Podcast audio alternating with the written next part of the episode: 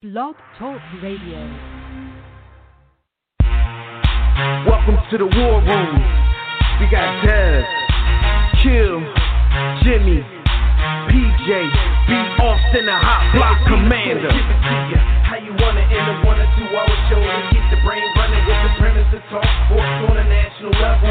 Bold with the topic, sorta like the rebels when it's game time. They like the Fab Five during prime time. Sports conglomerates speak their minds a little bit. For sports medicine and sports veterans and greats. The 4 for 26 or the war in Kuwait. It's the war room with five nights at the round table. Five Philly guys diversified and educated.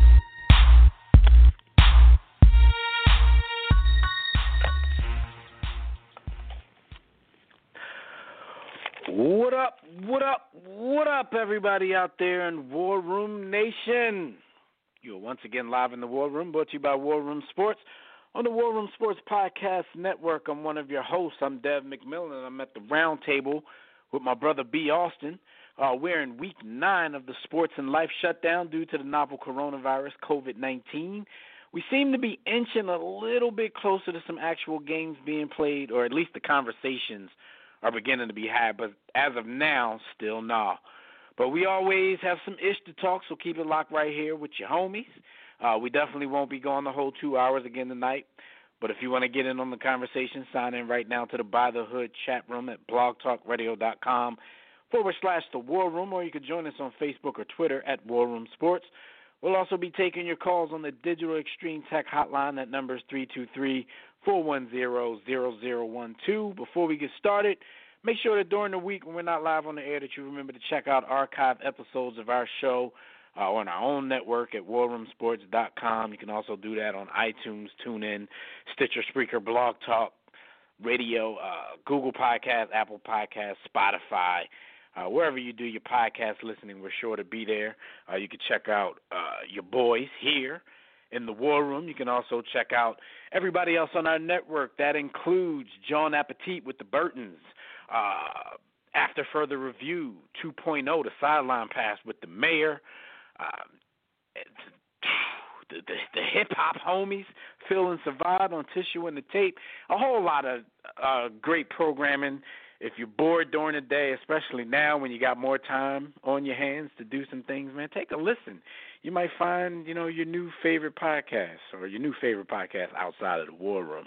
Um, so as usual, B Austin is uh, running a little bit late, so I'm here flying this puppy by myself for a little while. But I definitely want to give out a, a shout out to my brother Jimmy the Blueprint and his family. Um, you know, they're going through um, a, a tragedy right now. You know, he had a, a, a very important death in his family this past week.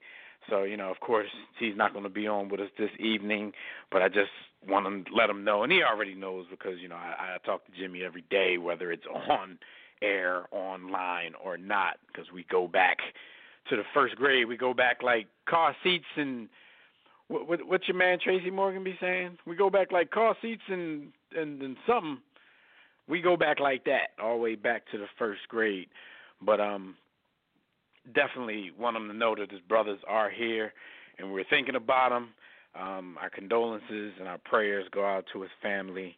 Um, he knows what it is. B. Austin, what up, man?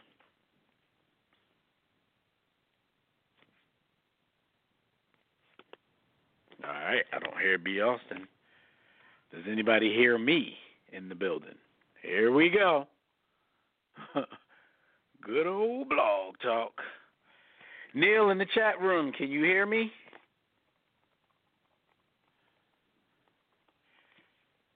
Can you hear me?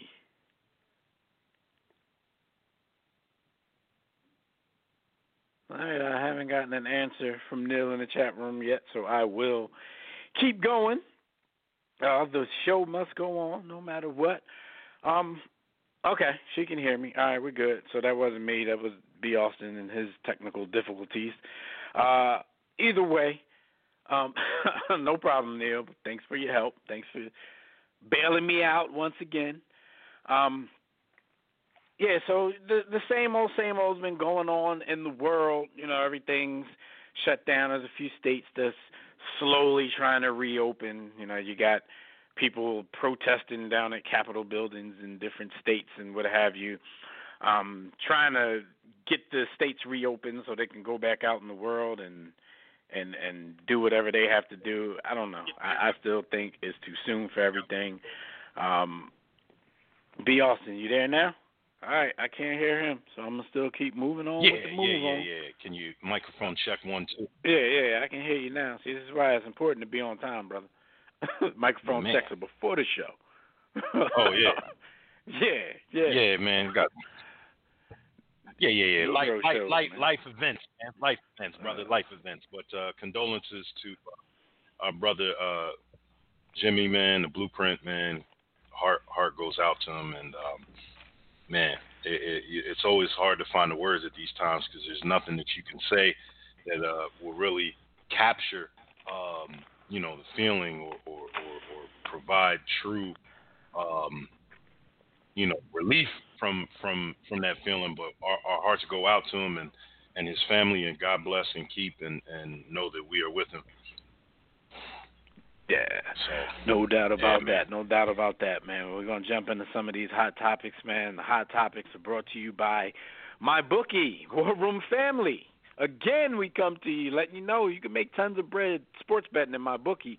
So if you still haven't checked them out, you can get your account up and running right now. So when the games start back up, you can lay down some cash on the biggest games in sports. You can join us, the War Room, thousands of other online players placing bets at mybookie.ag. If you're tired of getting excuses when it's time to collect on your bets, that's why we urge you to give them a try. You win, they pay, fast, no hassle. Basically wasting your time betting anywhere else. They even have in-game live betting so you can place wagers after the domino game start. So join now on MyBookie. You'll match 50% of your first deposit up to $1,000. Just use the promo code War Room to activate this offer. One word, visit mybookie.ag today. Play, win, and get paid. And that's all there is to it. So, B, you know, it's a little bit of chatter in the sports world right now. Um, some letters have been sent to teams from the NBA. Some letters have been sent from the NFL.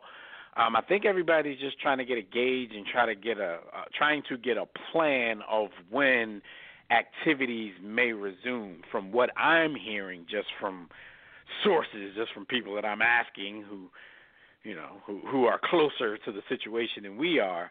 Um, it seems as if the NBA might try to make its return sometime in early July, and this is, you know, pending any setbacks, you know, anything new with this uh, coronavirus or or just things going on um, in relation to that. I mean, we we know if you've researched this thing, this this virus has pretty much mutated dozens of times. So if they can get some kind of hold on it, you know, because a lot of the population has gotten impatient, so people are just back outside. People are fighting to get back outside, back to work, and all that kind of stuff. Um, but a lot of experts, quote unquote experts, think that you know if that happens, then there's going to be a very deadly second wave of this, which might interrupt any plans that these leagues have of coming back. For now, as well, the NFL seems to be moving on as regularly scheduled. It might be a situation where there's no fans in the stands for these uh, particular leagues, games, contests. Um, yeah, it's but better they're trying to get TV a plan anyway. together in which to to move on. How would that look to you? An NFL stadium, seventy, eighty thousand seats, empty, watching a football game go on. You can hear every would- signal, everything how would it that's going on. No home field advantage for the noise. How would that look to you? It would look like an NFL Europe game, worth the, uh, the Rhein Fire and the uh, and the Hamburg uh, studs or whatever they were called. Yeah, that's what it would look like. Look at NFL that's- Europe. Mm. That's funny, you know, because I'm not really a wrestling fan anymore. You know, it kind of passed me by early in my childhood. Um, was a big fan back then, but you know, for some reason, my son and I last night found ourselves switching the dial because there were actually two wrestling shows on at one at, at the same time. Uh, we were switching back and forth from uh, WWE, NXT, and AEW, and neither one of these. Well, AEW seemed to have Okay. a few people in the stands. I don't know if it was the actual crowd or it was just other, you know, staffers and other wrestlers just standing around. Right. But in the WWE broadcast, like it was empty. This, this, the, the seats were just like blacked out. You know how they try to make the effect at Madison Square Garden, um, when the Knicks Mhm. are playing, all the spotlight is on the Mhm. court, and then the lights are off on the in the seats. Same type of effect, but there were no people in the Mhm. stands, and it's weird. Even if you're not still a wrestling fan, you know what wrestling is all about. It's weird to see wrestling without people in the stands because they kind of make the match. I mean, they're they're playing to the crowd with most of the things that they do, and there was no crowd to play to. Weird. Yo, there's certain wrestlers of our childhood that would have had uh, severely hampered careers having to wrestle in, uh, in under those circumstances. just, just probably wouldn't have worked. Probably wouldn't have Ric worked Flair. at, at all. Who you gonna woo to? Ain't nobody to woo to. Man. Yeah, it, it was weird. You could hear every single thing they were saying. You could hear the grunts for every kick, every punch, uh, every wahoo chop. It was it was it was definitely Fake, weird. fake Jones. Neil in the chat room, she's a big wrestling fan. She said AEW and NXT, those are the better shows without fans. I'm like, yeah. I mean, it, it probably still takes a lot to put on a show, and it takes a lot from these actors. I mean, these wrestlers to have to do what they do as far as the interviews go, and you know, the the drama when you come into the ring. To do all that and there's nobody there has to feel super weird. But um, you know, one day we're gonna get the world is gonna get back to some form of normalcy and um whether or not people are gonna be afraid at that point to to come out and go to these games and, and events, uh, we'll see. But at, at someday, someday, you know, we'll, we'll we'll maybe get back to normal. Yeah, uh, I, I I- think it's definitely going to be uh, prolonged. Uh, I think it's going to go longer than uh, longer than people expect, and it's it's funny because I pulled up to a light um, the other day, and I was next to the Mall of Georgia, and I looked over to my left, and there's a Longhorn Steakhouse, and it was open, and there were people in there. I'm like, uh, They yeah, were sitting in there eating. Sit- just pick up. sitting, sitting in Longhorn, and it's funny because that that's been that's been the thing. Not only is it pickup like, as in you can't go in, but for for months now it's been curbside. Like you got to order, Yeah. and you can't come. They'll come out. We'll, no, don't come in. We'll bring it out to you. we'll bring know. it to you. yeah. But uh, yeah. we we had a Ric Flair mention, so in honor of our of our good brother. Yes, sir. But um, yeah, Give it, it- it's it it's crazy. Um, I I heard some of the NBA staffers and you know people at the arenas and stuff like that. They're a little bit skeptical about um returning um in the midst of a pandemic. Yeah, because of Rudy and and Go- you, you can kind of understand some of these people's concerns because you know they're not the ones on the court making millions of dollars. So this is a you know the risk reward for a lot of these people who work these games isn't the same. You know with like the Mike Conleys out there making Mhm. thirty million a year and you know don't have that much game. But um, it's it's it's it's it's, it's weird, man. But uh, look, in the NFL this week, man, there there was a big loss there as well, man. Hall of Fame, Miami Dolphins coach and winningest NFL coach of all time, Don Shula, passes away uh, at age 90. Um, most remembered, in my opinion, for the undefeated season that you know s- still stands to this day. I mean, the Patriots pulled off that undefeated regular season, made it all the way to the Super Bowl, and and didn't get it done. So we see the '72 Miami Dolphins, what's left of them at least, sitting around every year as the last undefeated team goes down. You know, they popping champagne and and, and getting it in. um, celebrating their milestone that has still to this day hasn't been copied. Um, so rest in power to Mm-hmm. Don Shula, one of the greatest coaches the NFL has ever seen. Any thoughts on Don? Mm-hmm. He, he he was man.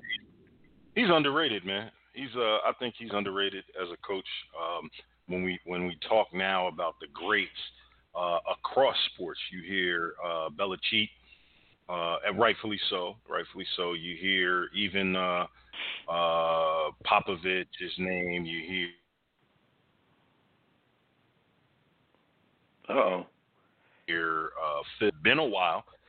He's been out of the game for a minute. You know, we we we uh we don't. I don't think we salute Don enough. So rest in power. Um, celebration Oh, of, of your you life. know, a lot of the ninety. people- I consider the If your brand doesn't have super duper star status, you know, the farther away from the game you get, the more people seem to forget that you existed. And you know, God.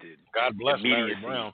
Not, Who? not that he died, but Like- I said God Who? Larry Brown. Not right. Who's that? Right. Right. yeah, I, I don't I don't know who that guy is. That's what people are gonna be saying in a few years. But it, it's different. Like with a Phil Jackson, you know. First of all, he has so many titles. He has such superstar status, and then anything related to Michael Jordan, uh, the and the Bulls, uh, Kobe and Shaq, and the Lakers. You know, anything related to that kind of stuff will pretty much never die because they're always going to be compared to everybody. So those type those type of people don't get um, hmm forgotten. You know, the Bulls were rock stars, as we can see um, from this ten part documentary that everybody's kind of enamored with right now. Yeah, so it's it's it's that kind of thing. But rest in power to uh, the great Don Shula. Um, Alex Smith, man, he the last we saw of, recently, I would say, you know, there was photos going around the internet of his leg, and it looked super disgusting.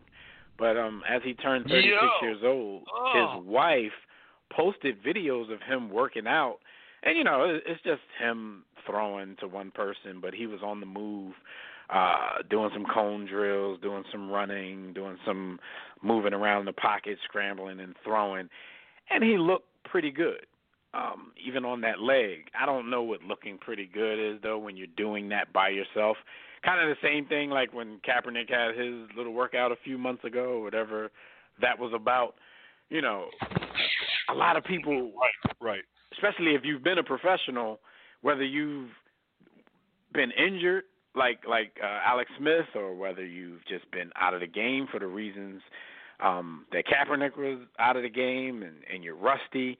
If you're a professional quarterback in that setting, I would figure that you know it's pretty easy to shine. You Um, still, still If you can't yeah. shine in that situation, then you probably never deserve to be a professional quarterback in the first place.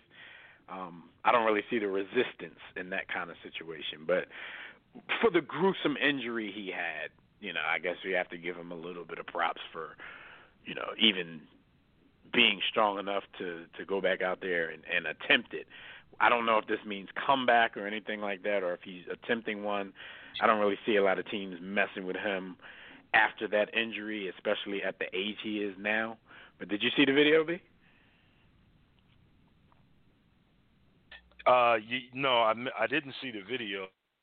So I'd like to point back to the picture of his leg and how, you know, n- never mind what we're discussing, right? Looking at that leg, I don't know how they were able to save it. Like his leg looked like it was dead attached to his body. Like that was absolutely disgusting. Like, I, Yeah, I, it was I, crazy so when it happened. him to be it looked running, crazy after it quote unquote healed. Uh, you know, that type of injury. it got worse. Yeah, like his shin still seems to be like bulging out. In the video, he had that leg covered. Um, he had something over that. So I guess, you know, he wasn't trying to gross people out by how it looked. He just wanted you to focus on, you know, his movement and the fact that he can even walk. Because it wasn't just the break, which was a clean, you know, compound fracture. It was the fact that it got infected and they thought they thought he might end up losing his leg at one point. So you go from that, um, you go from the break to the infection to possibly not having a leg to you know you might not walk again, and now he's out here doing this. Like I said, I don't know if it's in hopes of a comeback, but they're recording it for some reason. Might just be for you know the family files. Like I was able to do this after this. So shout out to him. Shout out to him. Um, uh, what else happened in the NFL this week, man? Your boy Frank Gore is signing a one-year contract with the Jets. I believe this is his what? This is his third team in the AFC East.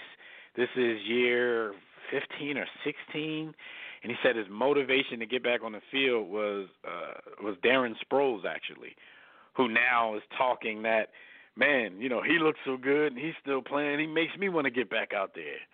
So why won't you? I think I think your man Gore is like gonna quietly try to break Walter Payton's record on all on accumulation, but in these like being where he is now, like will he even get enough carries to even attempt to get the kind of yards that no. he might need? No. No, no, no. And and and and it's you know, first of all, let me just say salute to Frank Gore. Um, we use him to to unfortunately be the butt of our jokes because when compared to the upper echelon uh, running backs, like he, you know, he, he's had maybe three or four seasons upper echelon, but for the most part, he's just been very good. Not you know, not great, not ex, but a very very good running back. And and and one of my, you know, I wouldn't say a favorite, but a guy that I always rooted for and enjoyed seeing play, uh, particularly at his size. Paul's being able to play in between the tackles and find slivers of daylight and space and not taking hit. He he has an impressive skill set. All of that said, all of it said, I've watched Frank the last three years. He he he wasting a spot that a young boy could be getting some money. Like he's wa- mm-hmm. he's wasting a spot. They they could bring someone young. Like Frank Frank is going to get you at maximum 700 yards, and I'm being generous there. He at maximum he's going yeah, to get you. because because this this situation, he's not coming in as a starter. You know what I'm saying? He's no, definitely he's not even coming in as a backup. first backup. He's not. Right, He's so- not. I mean, This is Yeah, what he's what looking at. I don't know if this is his motivation or not, but this is what he's looking at. He's play about with his son. He about thirteen, fourteen hundred behind Walter for number two, and he's about three thousand, almost three thousand even, like three thousand eight yards behind um Emmitt Smith for the number one spot. So I'm thinking at this point in his career, um, unless the the New York Jets backfield gets ravaged with injuries, I'm thinking in a backup role, it still might take him three seasons Four years. two and a half, Four three years. seasons just to catch Walter at fourteen hundred. And I'm not a you know a Frank Gore. Not yeah, I don't knock Frank Gore. I think Frank Gore has always Yeah. been tough. He's been steady and consistent. But at this point, you do kind of wonder what his motivation is. Like, all right, Frankie. I- Is and he- it might be a respect. damaging damaging his, is he damaging his legacy like I know you and I feel that Vince Carter is like sticking around just because I know y'all never asked that but I know that you feel what is Vince doing like it, it's the same with Frank I'm like Frank I'd rather see you I'd rather see you retire three years ago so I remember when someone could at least make an argument that you were a dominant running you outstayed your welcome because he's not even Adrian Peterson. Like Adrian Peterson, old as he may be, and you know, arguably Still should he started not, he can still he went 99 yards on on our team, of course. He went 99 yards and wasn't nobody Shoot. catching him. He can Shoot. still run. even even the last even the last time they played us last season, he he it was only like maybe 10, 15 yard, but he reversed field after going all the way to the left, came Yeah, all the way back like- to the right. Like I mean, we Like, yeah, he can make, defensively, he can make an but at the same time, he you can- can do that on any NFL defense, you still got He- something. he can-. A- Adrian can still go in the running back room and make a compelling argument why you got to start me and give me the rock. Frank, Frank See, Gore cannot. Frank if you Gore look is at just the a top 10. You look at the top ten bids, two dudes, I think maybe two and a half. I think Jerome Bettis even gets more respect than a Frank Gore and a Curtis Martin. But I was thinking of those two dudes. It's two dudes in the top ten who a lot of people question, like, you know, how are they in the top ten? And you know, Curtis Martin didn't play as long as as Frank Gore, and he still amassed fourteen thousand yards. He he was just, I mean, he was just really good and just never had that star power. And and I'm not saying it's not the same way for Frank Gore, but like you said, just the, the these last couple of years is going to make people yeah. kind of forget because yeah. okay, he's sticking around. He'll be fine in the future because in the future when we get to those people who didn't see him play and they see that he's in the top three, top five, wherever wherever he'll be, and and it might hold steady because you know we're kind of long gone are the days of the one workhorse back. Like you know, there's only yeah. a few teams in the league who are still doing that. Most people are rushing by committee now. So you know, right. these people setting themselves in the top five, top ten might be there for a very, very long time. So once you get to the people 20 years from now who never saw Frank Gore play and they just see his name up there, I think his legacy will start to grow a little. I got, a, I got another theory. I got another theory that you didn't touch on. I think Frank wants to be the first dude in the league, and his son's in the league at the same time, and that'll be he might trying to particularly- brown it up. That's true. That would his be a- son is a freshman in college this Yeah. season, right? That would be amazing at a at the running back position for him to have lasted long enough that he's in the league at the same time as his son. I mean, But what would be he- he more ain't. amazing if people keep signing his ass? That would be more amazing. Because you know the the want Yo, to that's- play and and and you know you thinking your body feels good enough that that can be there for as long as he chooses it to be there. But people keep signing him. People keep And, and you know the NFL though, signing with the Jets doesn't mean that he'll be with the Jets in September. on the roster. But yeah, that, yeah, that's that, But that's still. very true. But why, see, why, people why are still kicking the tires on Frank Gore.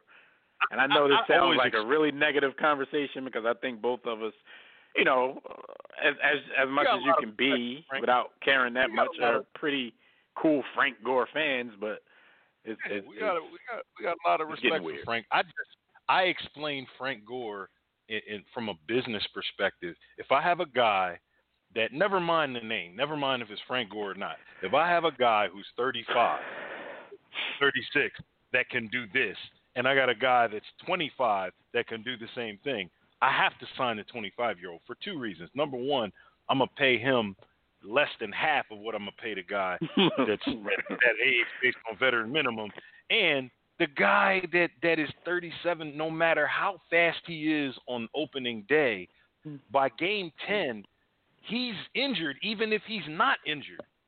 Because I know how I feel, and I don't play football when I wake up after some serious physical activity. So recovery even becomes a, a, a question. It's not that whether you can do it or can't do it. It's how fast you can recover and how Right. long you can sustain.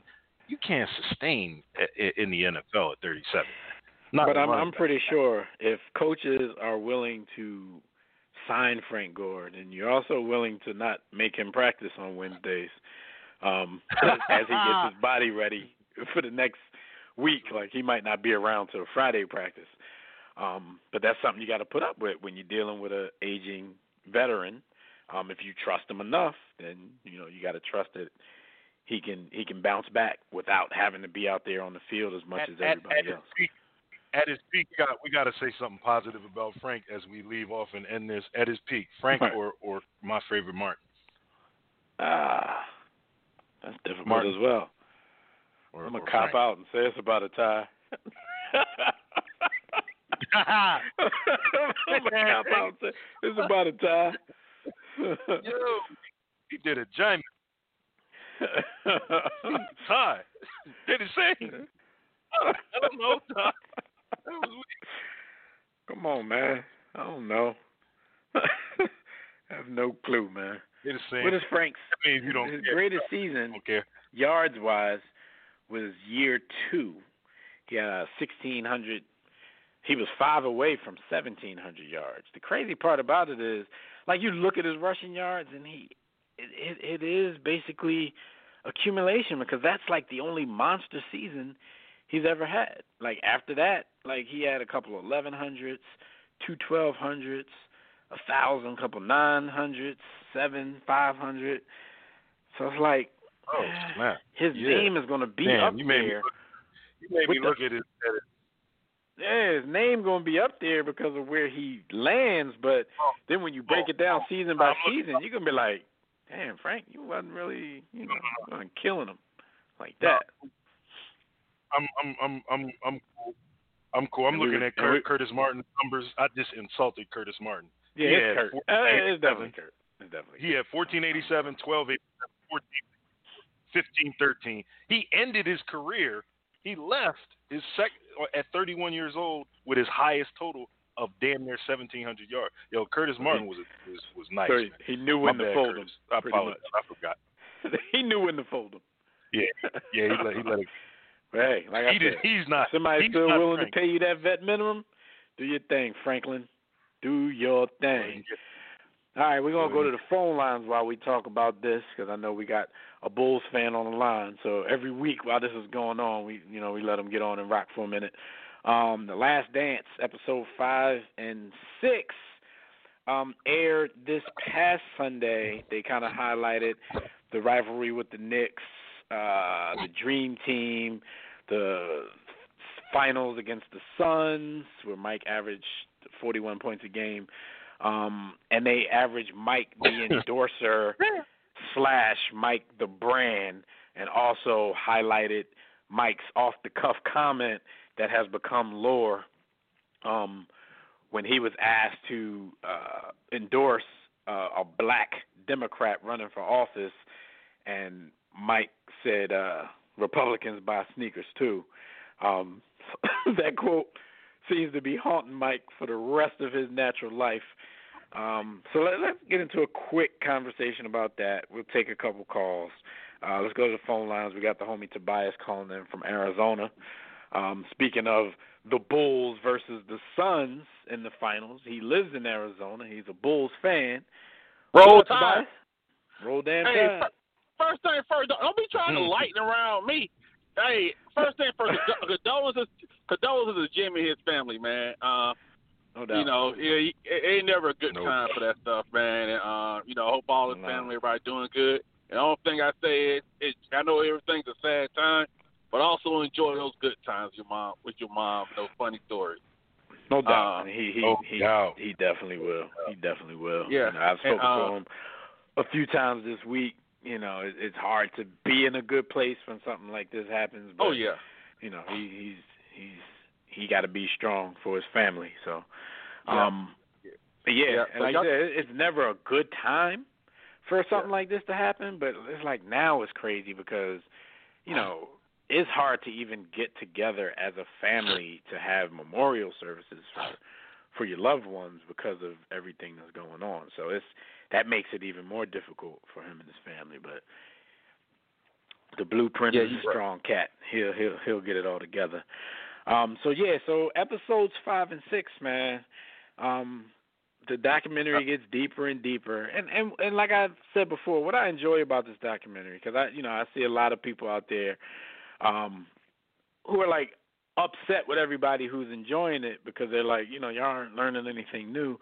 But I kind of beg to differ because unless you were in like Tobias's shoes, where you were a diehard Bulls fan, or if you read newspapers and books, because remember, this wasn't the days of the 24-hour news cycle. This wasn't the days where uh NBA League Pass and we can turn on and watch Mhm. Mike and and Scottie every single night. We couldn't do that. They came on TV every week because of who they were, but that that was, you know, on the weekends, maybe once or twice a week.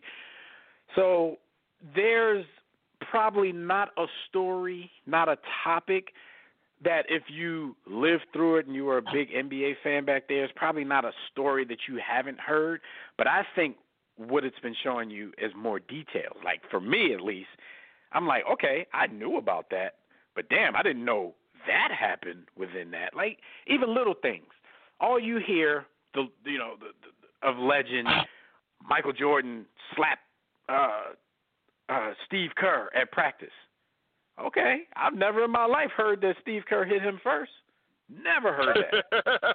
never heard that, and never would have believed it until I heard it coming out of these cats' mouths themselves. So it's like just little details of all of the stories that we've always, you know, known, heard, Yeah. and read is what what makes me- this a little bit let me more. say let me say this.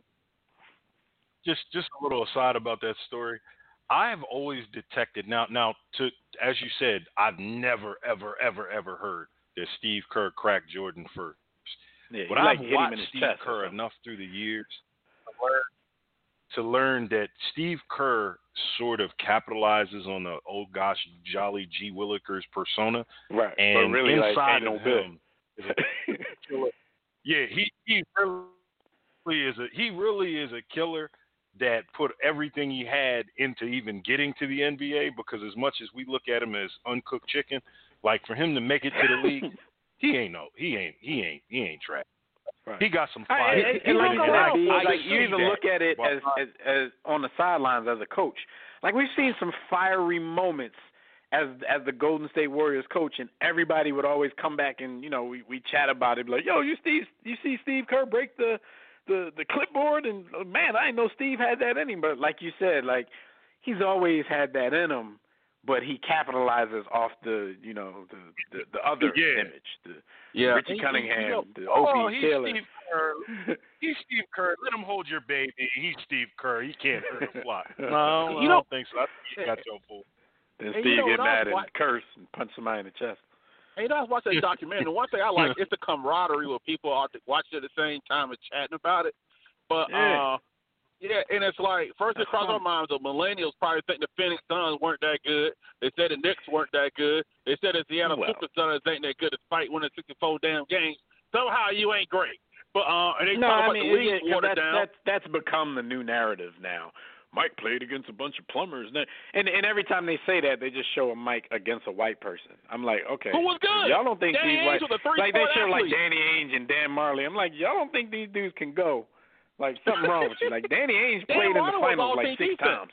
I'm not saying he Dan was Majerle was carrying any teams to the defense. finals, but if teams that good felt that he was you know that valuable of a piece. Like he went with Phoenix, he went with Portland, he went with you know of course the Celtics. Boston. But like these dudes weren't, you know, you showing us a picture of a white dude guarding Jordan, and you think that takes away from his legacy. It just kind of shows how ignorant you are as a person. Yeah, and, and what Um, kills me is that people talk, oh, more athletic. I'm like, yeah, the players are more athletic evolution, but how the hell is Jokic, who smoked a pack a day and ate, ate a twelve a twelve dozen a twelve piece on um, Popeyes, dominate the league as a big man? but he, he didn't do that. He lifted a, he is the Ben Roethlisberger of basketball. That's all I got to say. Uh, he, he I mean, but in the, the gym the that like. assumptions are crazy though. Wasn't Danny Ainge something like a three-sport athlete? All-American. Danny Ainge was like, yeah, like Yeah, you yeah. know, football Yeah, wide All-American. receiver, uh, uh, you know, basketball player. He played something else too. I don't know what that. Yeah, and they talk about athletic. Danny yeah, Ainge. Andrew Wiggins, one of the most He's a athletic guys in the league. baseball- Who the hell wants him to lead the team? Right. Yeah. But but I say this though, I know you guys, but um, but the social media, like the uh social stance thing, I know Craig Hodges, man. Like damn, Craig's still hot, man. I'm like Craig, uh, Yeah. you know. But hey, but the one thing about speaking out is, uh, do I wish he spoke out more? But the thing when you watch these documentaries, the dude hated talking about basketball. So do you really think he would want to have a microphone in his face all day long? Because you have to be about that life if you're gonna use your platform to speak out on those issues. I'd rather you say nothing than channel your Dr. Ben Carson or Whitlock. I'd rather you say nothing.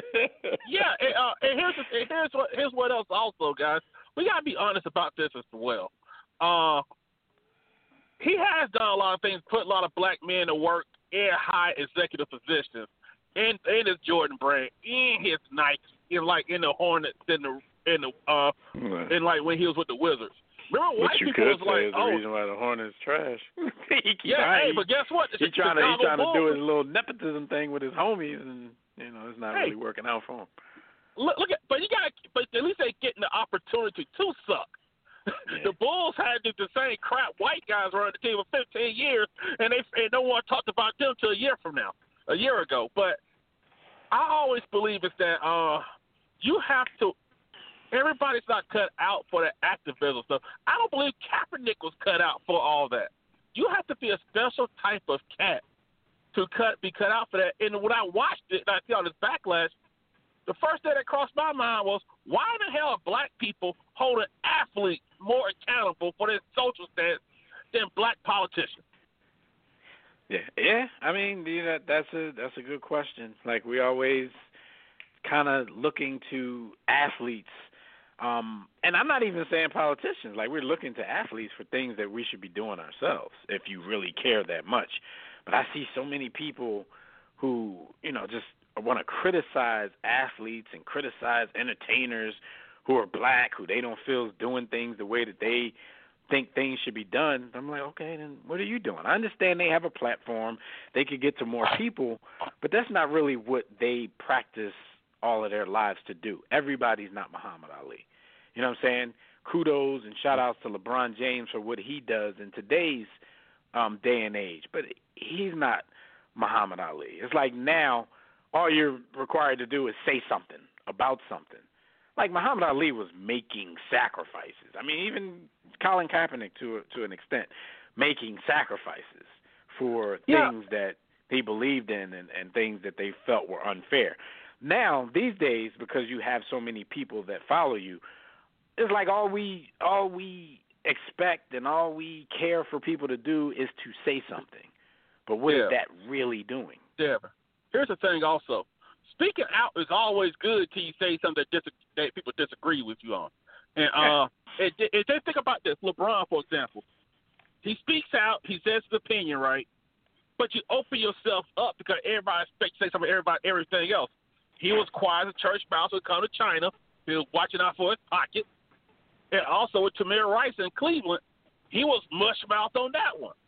So it's like he, it's like once See, you but the, open but, yourself that, but the unfair that, part about that get- is, once you do say something about anything, now They- they everybody's everything. expecting you every time. So when you ask that's what I LeBron getting about Tamir Rice and he says, "Oh, I'm I'm not really familiar with that situation yet, so I don't want to say anything yet," how is that a bad thing? Like, how are y'all jumping down this man's throat? Is he not allowed to say, "Okay, I don't know about that one yet"? Like, it's not like this stuff doesn't happen all the time. Like keeping up, he he he does have a life. You know, he he is uh, you know a, a superstar athlete. So it's not like we don't know that these guys are you know their craft is what's on their mind and what they're doing for most of their days. It's just weird when we start expecting those type of things. Yeah, and I know. Yeah, my last thing is, and nowadays people gotta understand why no one asked Magic Johnson why he ain't said nothing, Dr. J or Moses Malone or anybody like that. Because you gotta think about this also. The money back then wasn't that good. People think the money's the same. Nowadays, like I'm not picking on LeBron. He had a ninety million dollar shoe deal coming out of high school, guaranteed. uh, Mhm. Michael making three million to at the very end. Magic had a one a one million dollar a year one million a year deal. So that money didn't go long. But I agree about the LeBron thing. If he didn't have information on it, don't speak on it. If Michael Jordan felt like that he didn't have much information on the uh on the on the on Mr. Gantt, why he say he endorse him? Okay, he black and other guys are racist. Hell, most of these politicians are racist. What to do? Uh, you know, but My thing is have- though, for all we know about Michael Jordan, and he was under a microscope, so we know pretty much everything. Like, who the hell really thought Michael Jordan knew anything about politics? He was a basketball nerd who liked to Who's an compete and introvert. gamble. Right, right. Like, like, why did anybody think that he would? But that's the thing. They wanted him to do it blindly. They didn't care if he knew anything about it or not. They figure, all right, Mike, this is a black dude. He running against this racist white dude. Give him your endorsement. He eh, could have done eh. that for all we cared, and, and dude could have done some corrupt stuff in office and made Mike look bad. But people don't think about that kind of stuff. It's you know, yeah, you and, have and a you platform, have a you have a one, fellas. voice, and we expect you to. All use right. Hey, hey, fellas, hold on, hold on. Before I go, thanks for taking my call again. If Frank Gore is the Julio Franco or the Kevin Willis of the NFL, they just won't win. They can't think anything. Yo, Philmatic gonna get all y'all. I'm snitching on all of y'all in the chat. All right. I'm snitching on everybody. I'm, What, I'm? Jordaning on I- everybody. listen, I looked at, I looked at looked at Frank, I looked at Frank's numbers, man. Philmatic, my bad, bro. No, we can't do this, man. We can't do this, man. Frank Gore, Frank Gore, I, we respect him. Uh, no one between. Yo, Frank, Frank's not even in the top twenty. He's I not don't in the wanna top 20 sound- quarterbacks ever. I don't, don't care want where to the sound yard- negative because I'm like I'm like the only one who be having Phil's back a little bit in these Frank Gore Not- conversations. But looking at at things and then you look at the top, like he's definitely the worst running back in the top ten. You look at the number. Yeah. But he's in it, so Yeah, kudos it to ain't him. even close to my favorite mark. Let's go back to the uh, phone lines, man. We got the homie Nod calling in from down in GA. GA, the, the reopening GA. What up, Nod? Uh, ain't Ain't no nothing way, man, down Jay. here in, in, in the zombie apocalypse. Be ready. Oh, Time to open man. back Uh, I think they're trying to take us out. Uh, it, it's all good, bro. We'll we'll see how it goes, man. Salute, glad Yeah. y'all doing well, and uh, you know, regards to Jimmy, man. I I, I just hear, heard about that from from y'all in the last segment uh, with old boy. Man, I hope Oh, yeah, everything is well, man. Yeah, we'll we'll pass it on real. to him. Yeah, he, he he lost his mom this past week. It wasn't COVID related or anything like that. You know, that's first thing people think. Um, you know, because it seems like either everybody who's dying right now, or at least the way they're reporting it, you know, it has something to do with that. But um, it wasn't. I mean, you know, to Jimmy and his family, it doesn't matter what it was, but um, Right, right. we'll definitely as pass on your condolences to the brother. Um, you've been watching this documentary? Yeah, man. Uh, it, it's interesting, man. Now, look, the, the people who are being scolded and telling people, I already knew all that. It's like, dude, we on quarantine. this is on. It's sports related. People go watch. Like, stop it, man. it's like just this enjoy this the show definitely- for what it is. this know what I mean? is definitely the most exciting thing on sports TV right now, bar none. right. A self-produced documentary, so of course it's not going to be too critical, but they at least pushed a little bit with some things. So, so that's good to see. Uh, that boy, the, the hustler, that might be the most confident man in history, man. My man with the curl. Dude, can, can you imagine how much confidence it takes to walk into a bank with a check for a high dollar amount with Michael Jordan's signature? Bruh, Buddy is that dude, man. So I need more Yeah. information on him. Uh, the Toni Kukoc thing. Look, Mike and Scott, I know y'all, you know, went after Toni. Toni went through Civil War, man. He don't care about your Right, little basketball. right. little- He too tough for that. I mean, he showed them that in the second game. Like, I'm over that. Like, I've been through more. I seen real and, stuff. and even man. that situation, we knew it was going on. Um, even during the '92 Olympics, though, I thought it was a little more lighthearted than it was. I thought, you know, he's going to be our teammate, so we're going to rough him up a little bit. You know, Right. and then, you know, behind the scenes, it was, you know, a little bit of a jealousy move. But um, Scottie was fire hot. Like yeah, I'm, I'm you know, I'm just, I'm just, I'm appreciative of the details that we're getting on stories that we may have known about before. It's, it's definitely a lot of angles to these stories. I'm like, damn, you know, I, I knew, I knew Dennis, you know, left the team for a minute. I didn't know, you know, he was just straight up partying in Vegas though for all of that time. I didn't know Mike and them had to go to his apartment and get him when he got back to Chicago. You know, it's just little things, man. You know, Dennis, Dennis, not- Dennis ain't as silly as people think he is. That man looked around and said, "Wait a minute, These are I these got a are little these bit of are leverage. these are the y'all need right, right. That was a leverage move right there. He started to see like, yo, the way Phil be talking, man, they they, they can't really do These it are the- without me. These, these are the little, these are the little little like things that in social media in the social media era, it's common for them to be revealed with a 24/7, 365 news cycle. So it yeah, becomes and, more and, and B interesting plus because everybody they, has everybody's a reporter because everybody has a, a camera phone. Ev- So there's no way Dennis Shut up. you know, there's no way, you know, somebody's going to leave a team now and be partying in Vegas every day without it being captured, you know, every hour of it being captured and put on online or even from TMZ or somebody. So yeah, Oh, times they are had the detail on it. They had the Yeah, Dennis, yeah. Dennis watch. They had a cam on. They had a, they had a follow that dude everywhere. But I- Everywhere he Isiah, went. I'm finally. I'm glad people got to hear a little more about the Isiah situation because Isiah is so underrated to the point of now it's like He Steph is. Curry happened, so Isiah never existed, and it's like no, Isiah was much better than what people think he was, and there's Yeah, no way in hell yeah. he shouldn't have been on that team. And then everybody Yeah. goes after. Stockton and everybody. And it's like, dude, Chris Mullin got on that team by the thinnest of margins. I love Chris Mullin, but but come on now, like there's no way Chris Yeah. Mullin should Yo, have been you know there. what? and Isiah But Thomas. for for me, like I don't I, I I don't go at Chris Mullin. The only reason I go at Stockton is because of the the, the position. I'm like, okay, position. if this spot was for a point guard, then that spot should have been Isiah Thomas's, no doubt. Facts You know what I mean? all day. And like, and you know, people always say, you know, Laettner shouldn't have been on it. I'm like, okay, we understand that, but if this spot was for a college player, then really, you know, who else you gonna put on it? But Christian Laettner, the player of the year at the time.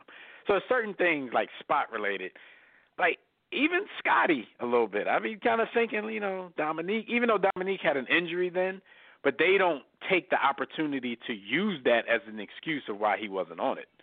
They just pick Mhm. Scottie over him. Yeah. And- all day. I'm like, I don't know. Uh, You know, in in the in the grand scheme of things, Scottie's definitely going to go down as a greater player than Dominique. But in '92, uh, I think that should have been Book hadn't been Dominique's. Book in '92. And- That and- should have. And, and going back to y'all played a Ric Flair clip earlier. I was watching a video earlier. Dude, I I never caught the bar when that man said, "And I'm having trouble holding these Gators down." I always missed that bar over the years, bro. Like Ric Flair, is He's stupid with the trash talk. I'm having Yeah, trouble yo. holding these Gators down. Like, bruh, that is Rick- some '70s black exploitation. Like, Rick trash. Mayweather. Like, Flair was letting Flair go, bruh. Flair had a little Elvis in him. Flair got a little Elvis in him, definitely, and he played to it too. He do it. Yeah, man. Yeah. Uh, Oh, and Frank Gore. Look, Frank Gore is an accumulator, Hall of Good guy. But but the interesting thing about him is all of the injuries in college, and then this dude comes in and plays for 150 years. Like, who the hell would expect that? So every draft, when they tell us somebody is injury breaking, prone, breaking his hip, taking, taking, Yeah, that's Mhm. true. Because people didn't think, you know, Frank Gore was going to make it to the NFL with the injuries he had in Miami. And right? 16 Uh, years who later. Buffalo Cardinals still getting a drafted check. In the first. Right, still getting. And you you said it right. He's still in the check. Nah. He's stealing somebody's Nah. job. He's Nah, there a scab at this point. the, yeah, yeah. As the avid sportsman that you, as the avid sportsman that you are, I encourage you to go look at Curtis Martin's numbers and then go look at Frank Gore's. Yo, it ain't even close, man. Right. It, it, and and and and Curtis. Martin is like Curtis Martin is like the cast off because you don't even think of Curtis Martin as being that dominant. But his numbers can it's yo Frank Gore shouldn't be. Frank Gore might not be better than Fred Fred Taylor. Man. Oh shucks, I don't got it. Facts. Wait a minute, that's a tough one. And wait a minute, if you're picking, if you're drafting, you take Fred Taylor for the explosiveness and the ability to go 60 on any play. Like No. if you're picking Fred between Taylor- the two, Fred Taylor would get in the hole at 240 and spin on you and not touch anybody and go down the sideline. to the house, to the house. Right. So if you're picking between the two, you pick him every time. But, but we do got to say this about about him and Vince Carter. Him and Vince Carter should be teaching classes about how to 52 fake out when you're talking to those other folks. They got an ability to ingratiate themselves amongst the locker room and the front office with how they talk to people that they just keep getting gigs, bruh. Yeah, you know, I'm just gonna, uh, you know, teach the young fellas how to. Mhm. You, you know what I'm saying? Like, dude, And it works. It up, works. man. okay, we. We, they'd be like, we could use a veteran that's going to teach. And I'm, you know, I'm wondering if they're really teaching. And they're like, man, I'm in here now. locker room guy will keep you paid, bro. They figured that out, and and them two are real good at it. Because like you said, there's no reason to have him there, man. Get you a nice 25 year old for the Lowski and give him them carries. But So here, We're here's my question talk. to y'all though, because it, let's say, let's say you know some pending circumstances, because you know the NBA is saying we're we're going to return pending you know any setbacks. So what if some setbacks happen, and okay, we're we're and they just cancel the season? Does Vince Carter Oh, come back for another one? He- he gonna I mean, try. not that he was getting a farewell tour, but does he come back for another one? Feeling fresh? you ain't Yeah. Kobe. They don't love you. They don't love you like that. But, yeah. but, but big- Draymond gonna have to facts tell right him, man. Like, why you still here, man? You ain't Kobe. this is like what they say about big Wall Street people. They say they're talking their book. That's what the NBA is doing. They're not playing. This is they're, Mm. they're giving the rosiest projections on what could happen if they could play. So they pay smart people to try to figure out a way to make it happen. But how we manage this particular virus and this pandemic, no, it's not happening. We ain't testing people. We're not doing contact tracing. Like it's, That's it's what I'm not to saying. happen. Because I'm, I'm thinking, even if I mean, because they're thinking now, like, okay, we're just going to test the people within these organizations and then have games without fans. But I mean, you have to have staffers, even if you're not doing like concessions. There still have to be people out there running arenas. So you got to make sure you get all of those people tested. It's just going to be a big um, undertaking if they decide to do it. Not that they don't have the money to to do that, but it's But know. yeah, but but it ain't about the money. It's about the process. Uh, talk about how much stuff you would have to sanitize, and then when you talk about the staffers, how you got to check everybody. What happens if somebody, uh, you know, has a positive case? Do you shut everything down again? It, it, it's Right. like the, the margins are way too thin to be able to pull it off, and nobody wants to be associated with like this moment, and that team branding is always going to be associated with the outbreak or something like that. So I, I just don't realistically see it happening, man. Maybe we get to Mhm. watch some televised practices because I think sports fans are to the point to where I think we'll watch NFL practices next year. We'll watch anything, right? I think we'll watch it. You know what I'm saying? I think we Why will, not? man. But yeah, Action. it's too big an undertaking, man. Yeah, yeah. All right, man. All right, y'all. Good to hear Uh, from easy, you. Man.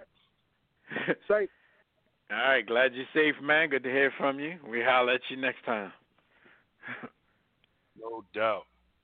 All right, that's the homie Naj down in in uh Georgia. We'll take one more call. We got Rob calling in from Cali. California. Rob, what up, man? Welcome, welcome. What's good, y'all? How y'all doing today, man? What's good, man? Uh, Good, man. We just we just chilling, just trying to stay safe in these in these COVID streets, man. It's getting crazy out here. Virus getting closer to home, but but we making it. What's up with you? Yo, I- I'm good, man. I'm good, man. And I want to say, just uh, uh, for just talking about overrated people, Vince Carter does not belong in the Hall of Fame. He's probably one of the most overrated players if he does get in the Hall of Fame. I mean, no, No, but no. well, he will. He will. gonna He will. We He will. we we gonna He stop. will get in the Hall of Fame, but it will be because of the visibility. It will I'm, I'm, I'm, We we I'm killing all the we killing all the long timers tonight, man. Yeah, yeah. But I'm Rob, Vince- I'm a you know, we usually disagree. I don't disagree with you. I'm just not gonna say it in such a in such a negative way. Like Vince, Vince, Vince has he has something about him where he, you know, for cats from from who were watching ball in that era, um, me and B were just pretty much going into adulthood when Vince started to get it going. He has some nostalgic some nostalgic factors to him. Like there's always going to be like we see a Vince Carter play, a Vince Carter highlight, we're going to be able to be like, "Damn, I remember I remember we were sitting around in the, in the apartment watching that and yeah, Vince used to be a bad boy." But I agree. No Hall of Fame, but He's stuck that's just me. I think he's going to the Hall of Fame. I just don't he's stuck think around he too long. belongs here's to be the difference and why it's even disrespecting to, to bring it to bring that up. There was a time that Vince Carter was top three at whatever position you put him at. There was a time when Vince Carter was top three, top top four at, at what he was one of the best in the world. By judging Frank Gore's numbers and Better than Ray, there was not skill There wise, was no but he was time. Ray. there was no time that that that that Francis M. A. Yo, top three. why, why you keep going in on Francis, man? Leave Francis alone, man. We talking about No, Vince. he's right. He's I right. We talking about. Vince, man. Leave Francis alone.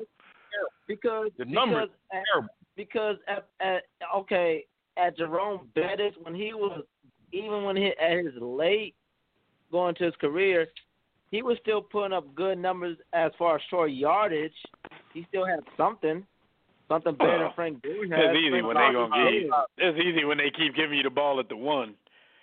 you gonna put up some mean, I mean, some good touchdown wait, numbers. Wait, wait, wait, but here's the thing. It's just like, wait, wait, wait. But here's the thing. I, I'm gonna, I'm gonna take what Charles Barkley said uh, to Draymond. You're that guy. You're that guy. He, he, in a boy band that nobody pays attention to. But I, I don't. But I don't think. But I don't think Frank Gore mistakes himself as that. You have you say something like that to Draymond. Because Draymond plays on a team full of superstars, but he but he runs his mouth That the most that- as if he's that guy. That's why you have to bring Like- Draymond down with a statement like that. I don't think you have to say that to a Frank Gore. Frank Gore know ain't nobody coming to see him. he know he not the star of the- of the show. But Draymond, Draymond, you got to remind him because he get to running his mouth like he like he's Steph or he uh you know KD. It- it's a it's a couple it's a it's a couple things on my on my Frank Gore. We're gonna name this show Frank Gore hate. There's a couple of reasons because I have defended Frank, and now I'm looking back at the numbers and I'm like, yo, he not better than Brian Westbrook. You may have already come to that determination, but I I look at him, I'm like, wait, Frank Gore was very very just B West kind of doesn't good. get to rock like that. You know, he was Huh? a dual threat. Uh, B, B- B West West didn't, he didn't get to rock like that. Well, Yeah, B, so. B, B West was a Right, was a half guy. He was more of like a Reggie Bush type of running back. He wasn't really a running back. He was I mean, you brought up Jerome Bettis. I mean, you look at his seasons. He didn't have too many monster years either. Um. No, I, I do. Wait, wait, wait, wait, wait, no, wait, wait. he, had, I- he had two. I- he had two 14s and a 16. After that, he, he was pretty normal. But you know, I, but he but wait, he did Yo, what he did. He jumped in. Frank He jumped into the top 10 with much less, you know, time, much less do- tread on the bus tires. Right. I do. I I I, I, I do want to touch on basketball real quick. Go back to football at the end. I I love because I haven't been watching. I've been busy because I've been watching the Jordan um the Jordan um series. But I I do like the fact that y'all bring up the ignorance of people because the thing is is that in this era that we're in, people do not make it. They do a thing of like uh Right. who was it? I can't understand you. Your phone breaking. Or hello. No, we, your phone was kind of doing something funky. We couldn't understand you. You said people don't what?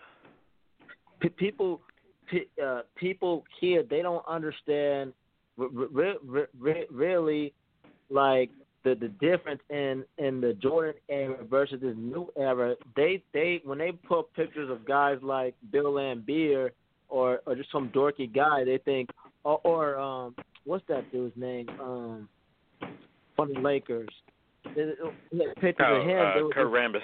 Kurt Rambis. Kurt Rambis, they say they say, oh, oh, there's this what Jordan had to face, but they don't mention the team. You know, they don't mention the I- I- they're they're cherry picking the the craziest looking people, but they but even in their cherry picking, they're still playing themselves. Dan, like Danny but- Ainge, Dan Majerle, Kurt Ram, all them dudes you naming could play ball. So it's like you're still Well, playing they- yourself. They, they were. The, uh, they listen, listen, listen. I, maybe because I ain't no big Danny Ainge fan. He was, he he he was be- he was a he was a good role player. He was a good role player. They were good role players. They did No. their part. They were good role No. players. And and that's all. I mean, I'm not calling them anything more than that. Yeah, but watch- Danny Ainge was this. good enough have- to play a role on a lot of championship caliber teams. So if they, you know, championship caliber teams want you, then there's something to that. You know, Danny Ainge can come on any team and average 12 a game, play decent Rob. defense, you know, and, and and just be a good player. And he and he did that his whole career. Yeah, and, and, Like it's not a knock to put Danny Ainge in a picture and say this is who somebody had to face. Yeah. Like Yeah. that, there's no knock on them. Yo, Vince Vince Carter. Hold on, hold on. Let me let me let me get the Vince the Vince stats out the way though, brother. Vince Carter put up 25 a game, 27 a game, 24 a game, 20, 22, 24, 27, 24, 25, 21, and 20. Dude, he going to the Hall of Fame, brother. You can't And average. even you can't even average even in a loss, of- had one I of the epic playoff duels with another superstar in the league. You know, it, it was crazy. mean, He- Vince a Hall of Famer, I man. mean, I mean, I mean, then then if that's the case, Adrian Dantley should be in the Hall of Fame. If that's the case, then he, I don't know. I don't know if they He all should. Why shouldn't Adrian should. Dantley? He Steve should. Moncrief, Steve Moncrief should be in the Hall of Fame. You know what I'm saying? Who? I mean, I mean, if we're gonna go, we're gonna go there. He, he said Sidney. Mon- he said Sidney Moncrief. Uh, uh, I don't know about Sid. Sid was Sid was nice, but Adrian Dantley definitely is. But but he had one, two, three, four, five, six, seven, eight, nine, ten, eleven. Yo, Rob, Vince Carter had eleven seasons over twenty. He got to go to the Hall of Fame. He put up 20, 11 for eleven.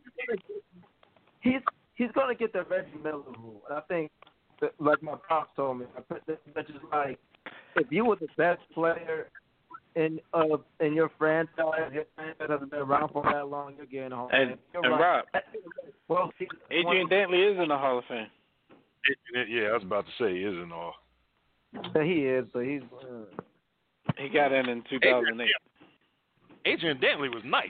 I was about to say, why you say, him? uh? He averaged 24 for his career. A lot of people, you know, they average 24 a couple of times in their career, and then their averages go down. You know, Adrian Dantley averaged 24 points a game for his No, entire no, career. So, no, no, no. That, and um, was Sidney Moncrief is in the Hall of Fame too. So you saying dudes should be in who are already in? No, no, no, no. I, I, Yo, I- Adrian Adrian Dantley averaged way more points than Magic Johnson. Wait.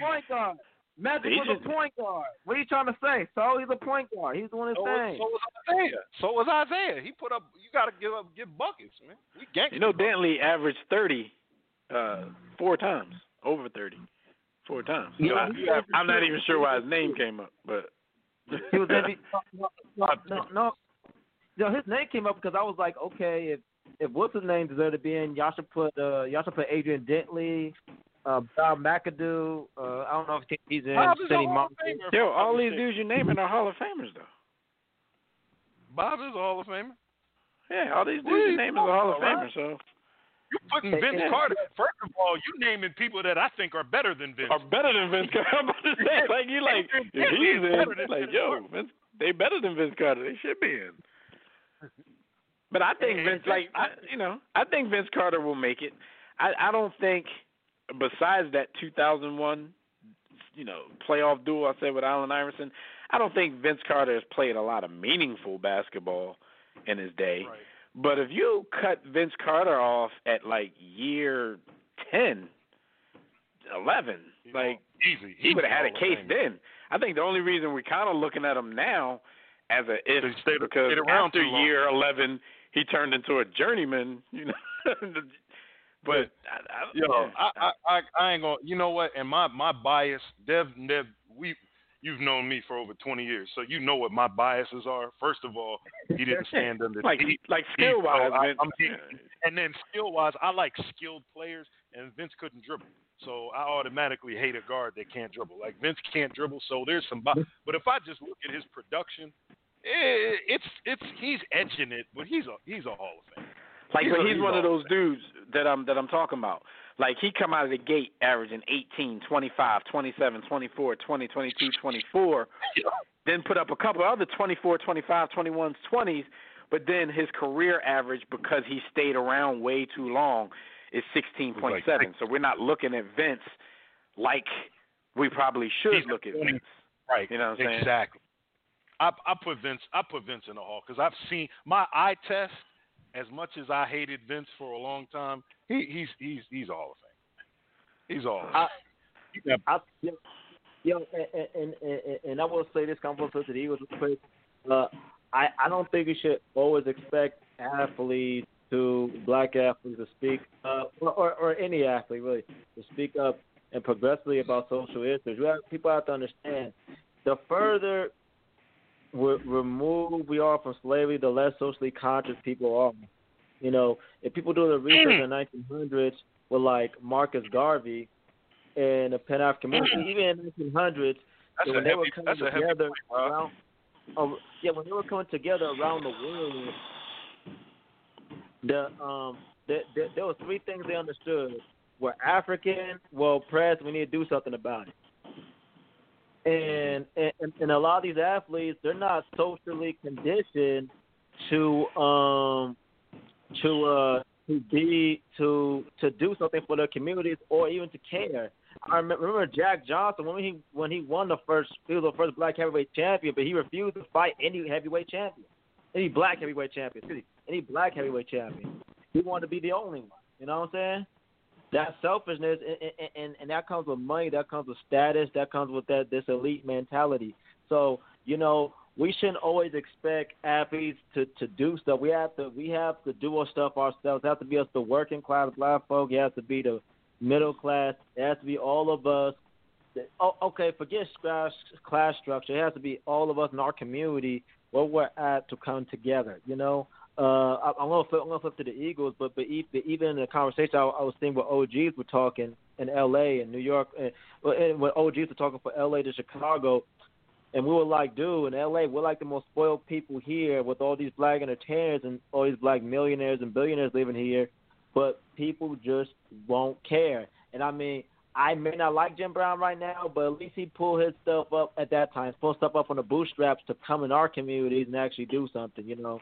So yeah, no but, but but but but but going to the Eagles, I will say this, man. I will say this. Uh, actually, a- a- actually, you know what? I will say this too, because I don't want to go to Eagles because I want to say this too. Stop listening to these conspiracy theories and these doctors, these private doctors who try to tell you that COVID nineteen is not a big deal. They're supposed to tell them it's not a big deal. They're like they're like Bro. they, they are they they they they're supposed to say it. They're private doctors. They look out for their bag. Just because somebody has an alternative opinion than everybody else doesn't make it right. Look at me at this show. I argue with Dev, Jimmy, and B. Austin all the time. They don't give me hardly any of the time. Just have an alternate Right, and opinion. that, doesn't make and that never make you right. I feel you. I'm right. I'm right in my head. but no, that's, a good point. That's definitely a good point because I'm I'm actually tired of all of that, you know, the conspiracy theory stuff too. Because for me, it really doesn't matter at this point. Like you know, we know that you know this country has seen its share of scandal and just some crazy stuff going on at the government level. I like I'm really not interested in any of that right now. Like where it came from, whether it's man-made, whatever it is, it's here, and people are dying. So it's like I don't really got time to hear all of this jibber jabber about all of this other stuff, man. I'm trying to keep my family safe, and and that's that's what it is. Like you could be right about the new world order coming, and they about to microchip you up with the vaccine, and I, like whatever. At this point, I don't want my family to die. Like so, I, like I don't even like. It, it, there's no reason for anybody to try to convince me of any of that stuff because that's not my concern. So it's like you know whatever. But Rob, we gotta go because we we not staying the whole whole night. You know, since there's no oh, oh, sports, oh, we ain't doing two two hours if it ain't no sports. And you trying to have us on here for two hours, man. I'm hungry. Oh, oh, all right, real quick, real quick. The reason why I don't really trust Howie Roseman is that I don't see the same aggressive Howie Roseman we saw before making and, and filling in deals. Sometimes he used those to, to I don't do- trust Howie Roseman because he's not getting superstars on every trade and every draft pick. You It's want Howie about Roseman? Yo, we Have didn't have superstars when we won our first Super Bowl in the history of the world. We, we, we how, how do you not trust a dude who just who who rebuilt an organization after Chip Kelly tried to destroy it from the inside out? how do you not trust him two years after winning? Like y'all, like, and, and it's not just you, Rob. Like you're you're right on par with Eagles fans. So I can't even say like it got something to do with you not being in Philly. Yeah, you sound just like Eagles fans. you have earned your stripes as a miserable, pessimistic Yo, Eagles fan, man. Like y'all don't, y'all aren't satisfied with nothing. Like no, who no, are no, we? We ain't that's never won jack. Listen, listen, listen. I, I look at I look at that championship. I relish when Tom Brady sitting on his ass looking like a B word. You know what I'm saying? After fumbling, I relish that memory. Come on now, I relish that. Trust me, I do. I just want more. I just How want he the created that? How he I how just he put want the together? But he put that together without a lot of superstar names. But all y'all want, all y'all want is the biggest trades for the biggest names. How often does that work out for teams when they go out and get all the names?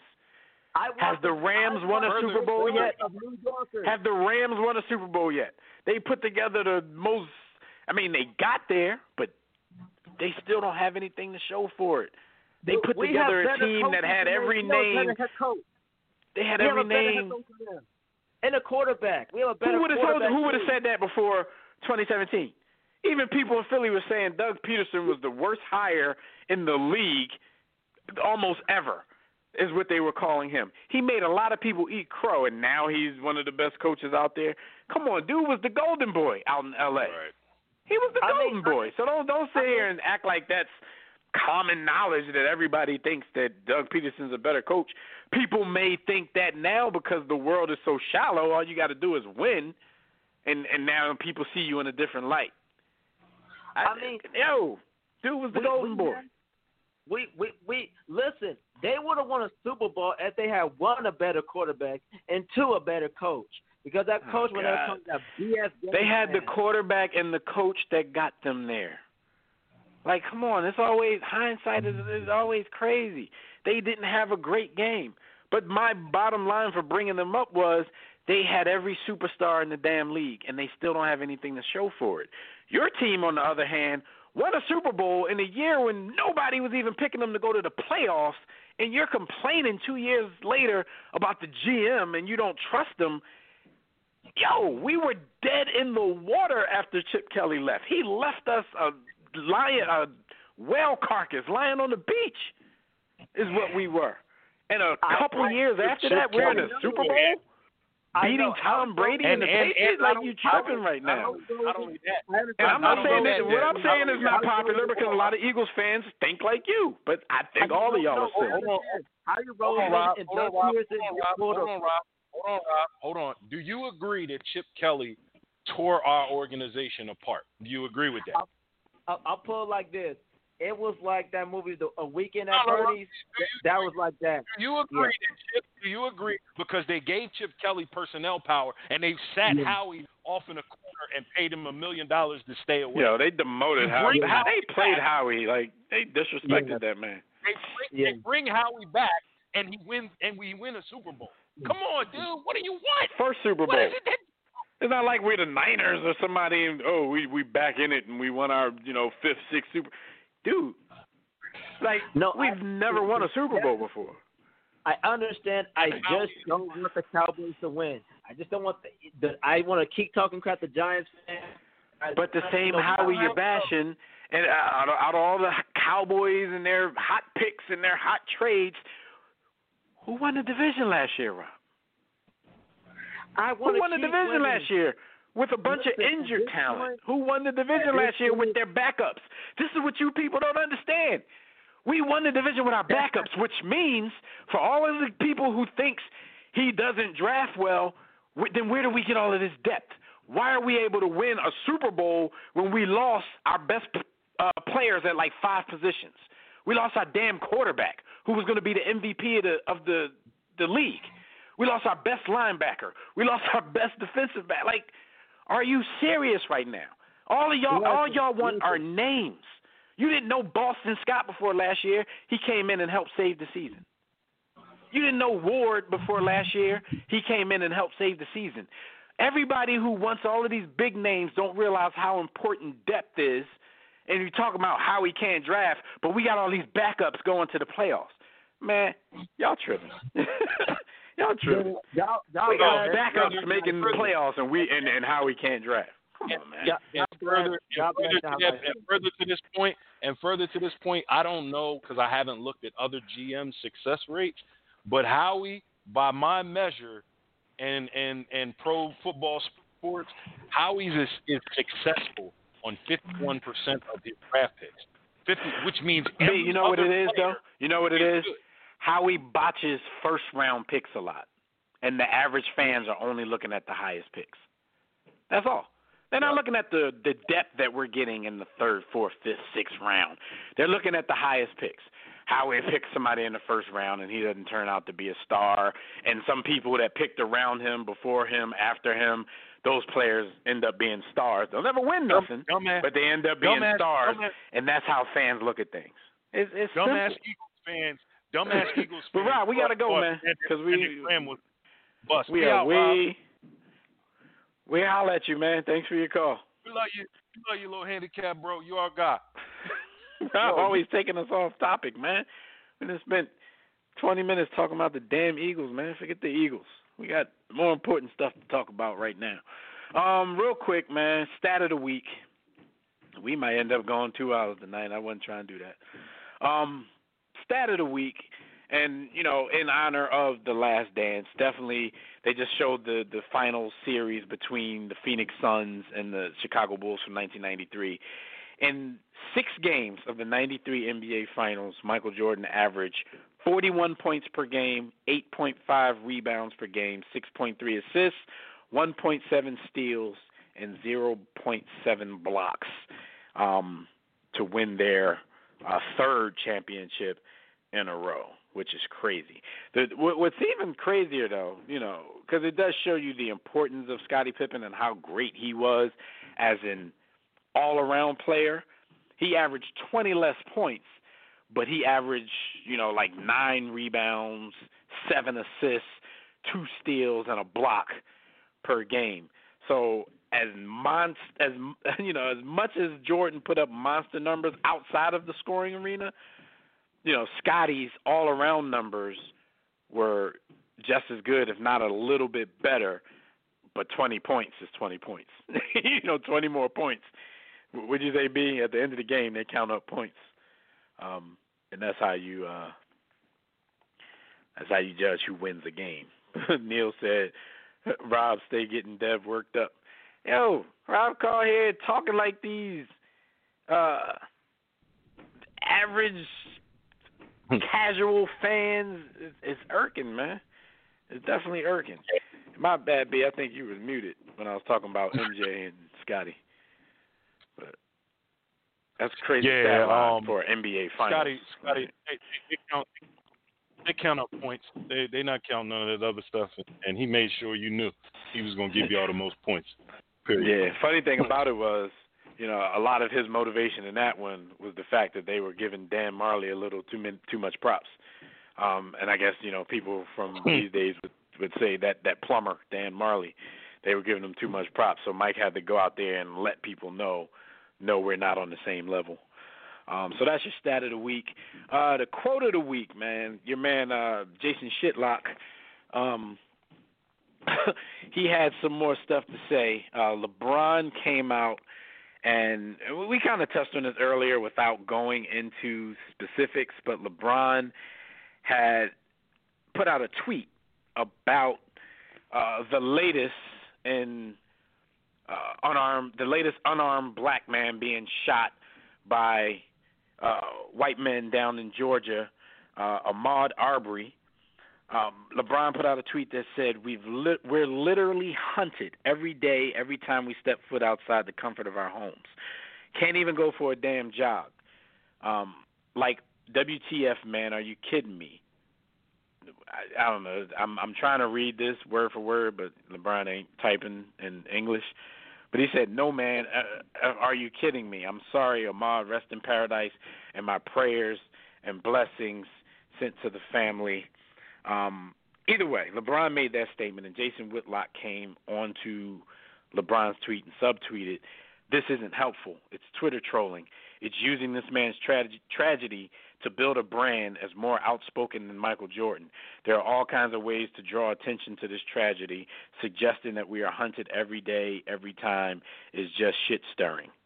Um, you know how Whitlock goes. He seems like he always is quick to jump.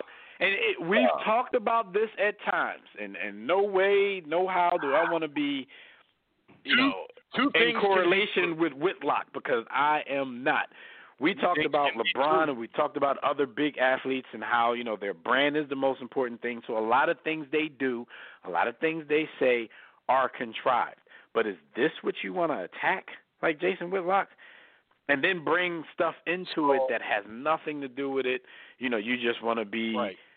More outspoken and, and better as a brand than Michael Jordan. It seems like Whitlock, uh, you know, he took a he took a beating on Twitter for these comments. But what are your thoughts on this, real quick, before we move on? Um, number one, two things can be true. Uh, you figure it out, bars.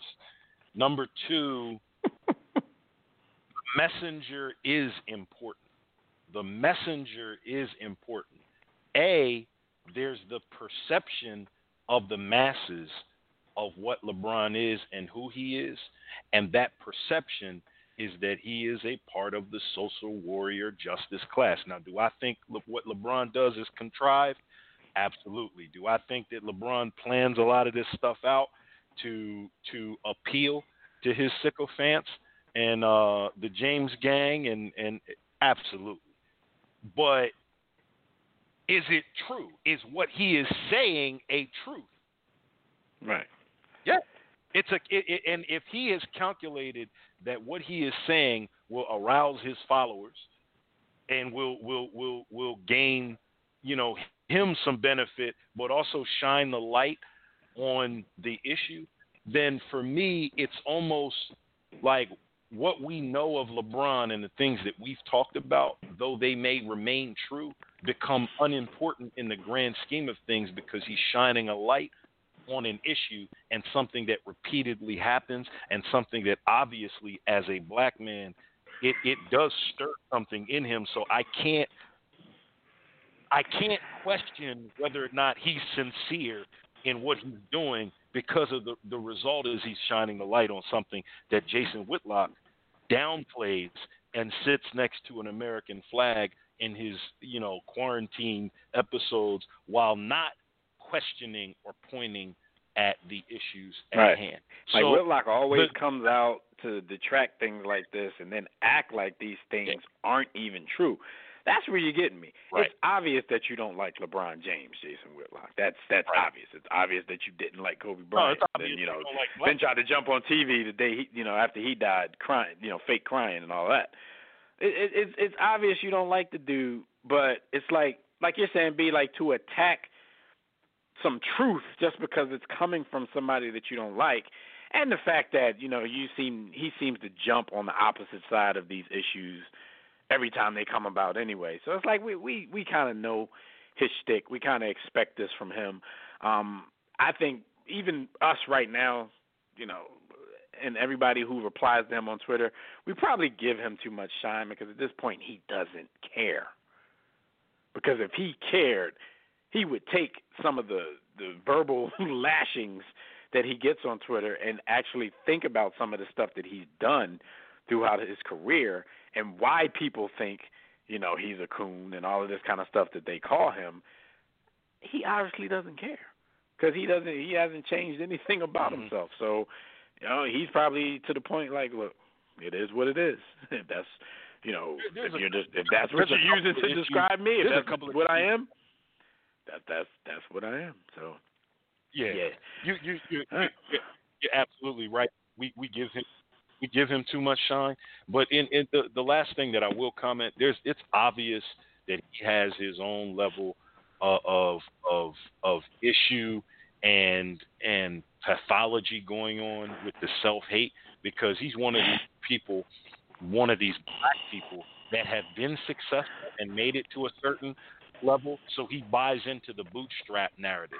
I bootstrap my way up. There isn't anything that would inhibit any other black person in this country, and there's nothing that we suffer from that can keep us from my level of attainment. So I'm going to look down at those that succumb to anything else because I allegedly didn't succumb to it. That's that's who he is. That's how he that's how he negotiates the uh the the earth.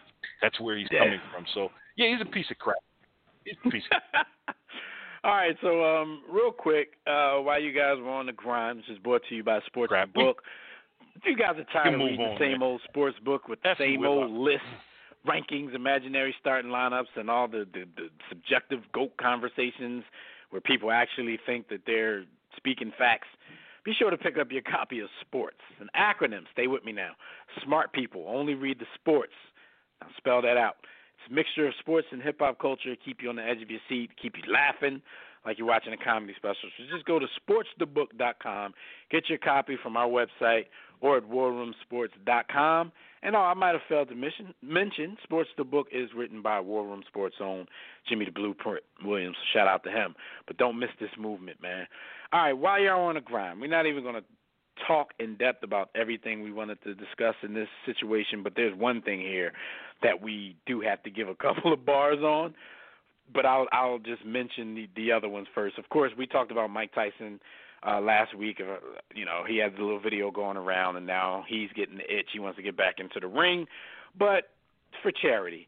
Well, he's gotten an offer from somebody over in Australia um, for a charity bout for one million dollars. Of course, you know they're thinking after all of the, the you know social distancing and all those rules are lifted, um, they might be able to get something going over there for him for one million dollars.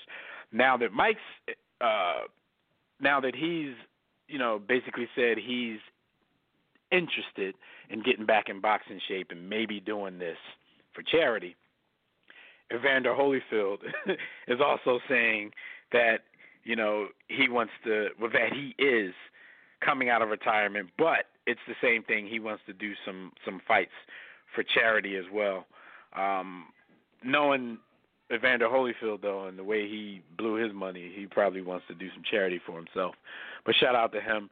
Uh, you got 53 year old Mike trying to get back in the ring. Uh, you got, I believe, Holyfield might be 57 at this point. trying, trying to get back in the ring. But the thing is, Evander, you know, it wasn't really that long ago when, when he was really fighting. Yeah. Still, he fought in uh 2011. No, I'm sorry. Yeah, he fought in 2011, but he didn't officially retire until 2014. So he will be 57 um, if he makes this comeback. He's making a comeback at 57 years old. So we'll see how that plays out for those guys. What I did want to ask you about though, B. Earl Thomas. Um, he came out with an Instagram video the other day, and he was trying to get ahead Uh, of a story that he figured everybody was soon going to hear about. And of course, we did end up hearing about it.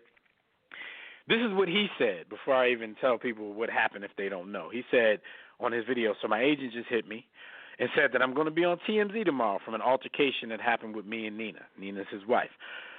So just wanted to get ahead of it, and it's really not anybody's business. It's pissing me off that it got out, but it's the world we live in today. But instead of talking about us, just keep us in your prayers. Stuff like this happens. We try to live the best life we possibly can, but sometimes it don't go as planned. Just pray for us as we go through this stuff. We're back talking. I'm seeing my kids, so just keep us in our in your prayers. Okay, he's been married since 2016. He have three children with this woman, Nina. This is allegedly, and I have air quotes going right now. Allegedly, what happened. Um, one thing that isn't alleged, uh, Nina has been arrested um, for threatening Earl Thomas at gunpoint during this altercation. What happened was, I guess they had been going through a little something. Earl left the house, he and his brother. So Nina and his brother's ex wife go to this Airbnb because I think she got a hold of some messages on, you know, one of the social media, found out where he was going to be. She busts up in the Airbnb and he and his brother are in there naked having sex with two women. She pulled out the Roscoe, which is Earl Thomas's nine millimeter Beretta. Um, she claims that she took the magazine out but didn't realize that there was one bullet left in the chamber. So when she was arrested, it counted as you know a loaded weapon because it had one bullet in it. So she threatened him, put the gun to his head. Um, he eventually ended up wrestling the gun away from her, but she had a knife. So allegedly, she was chasing him around the Airbnb with a knife while he was running with the gun in his hand, naked. this is allegedly what happened. You want to speculate on this before we move on, B? Because at first, before I found out the details, I was figuring if she, you know, if she threatened him with a gun, maybe he put his hands on her or something like that. But then I heard these actual details. So I Uh, mean, not much to speculate on because the details are out.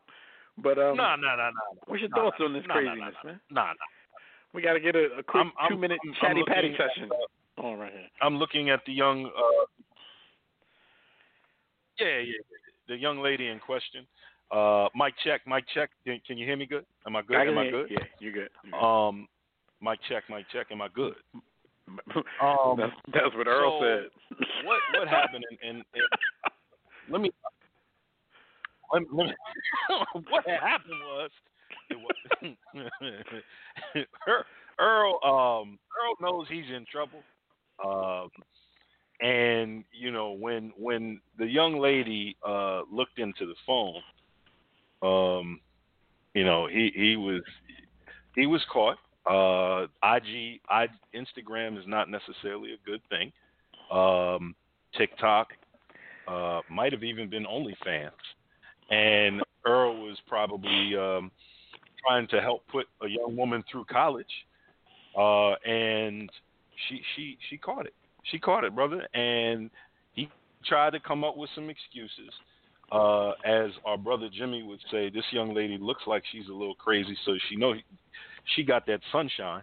But Earl, you know, got tired of dealing with the craziness, so he seeks some loving comfort elsewhere. Um, you know, and she found the text messages. He was still a little sloppy with the phone.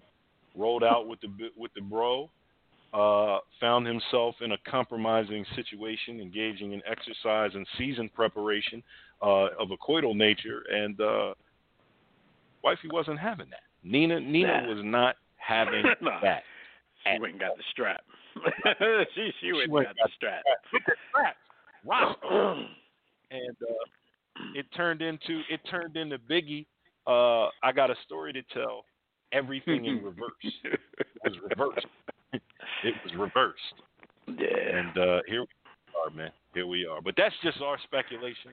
Uh, this is not representative of facts, but you know we're, we're pretty good at speculating. What do you think happened, bro? Um, I, I I don't have much to add to that. That sounded spot on. You know, just having just life experience and you know knowing friends who've been Yo, through man. this situation. You know, Woo! kind of. Um, you know. I, I just want to I just want to say this, man.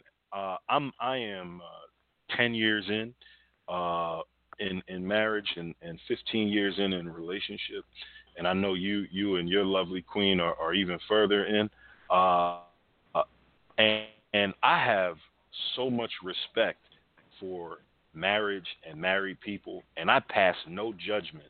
You know, we know right and wrong, and we can identify right and wrong in terms of actions, but the motivations behind those actions and what people go through in marriage, I literally cannot pass any judgment any longer. Right, right. I have an idea of what you know marriage is going into it. Now ten years in, I know what it is, and and and and everyone has trials and tribulations, and what is simple for some is complex or hard for others, and vice versa. Yo, I pass no judgment. If your actions are wrong, I'll tell you the actions are wrong. Earl, you was wrong.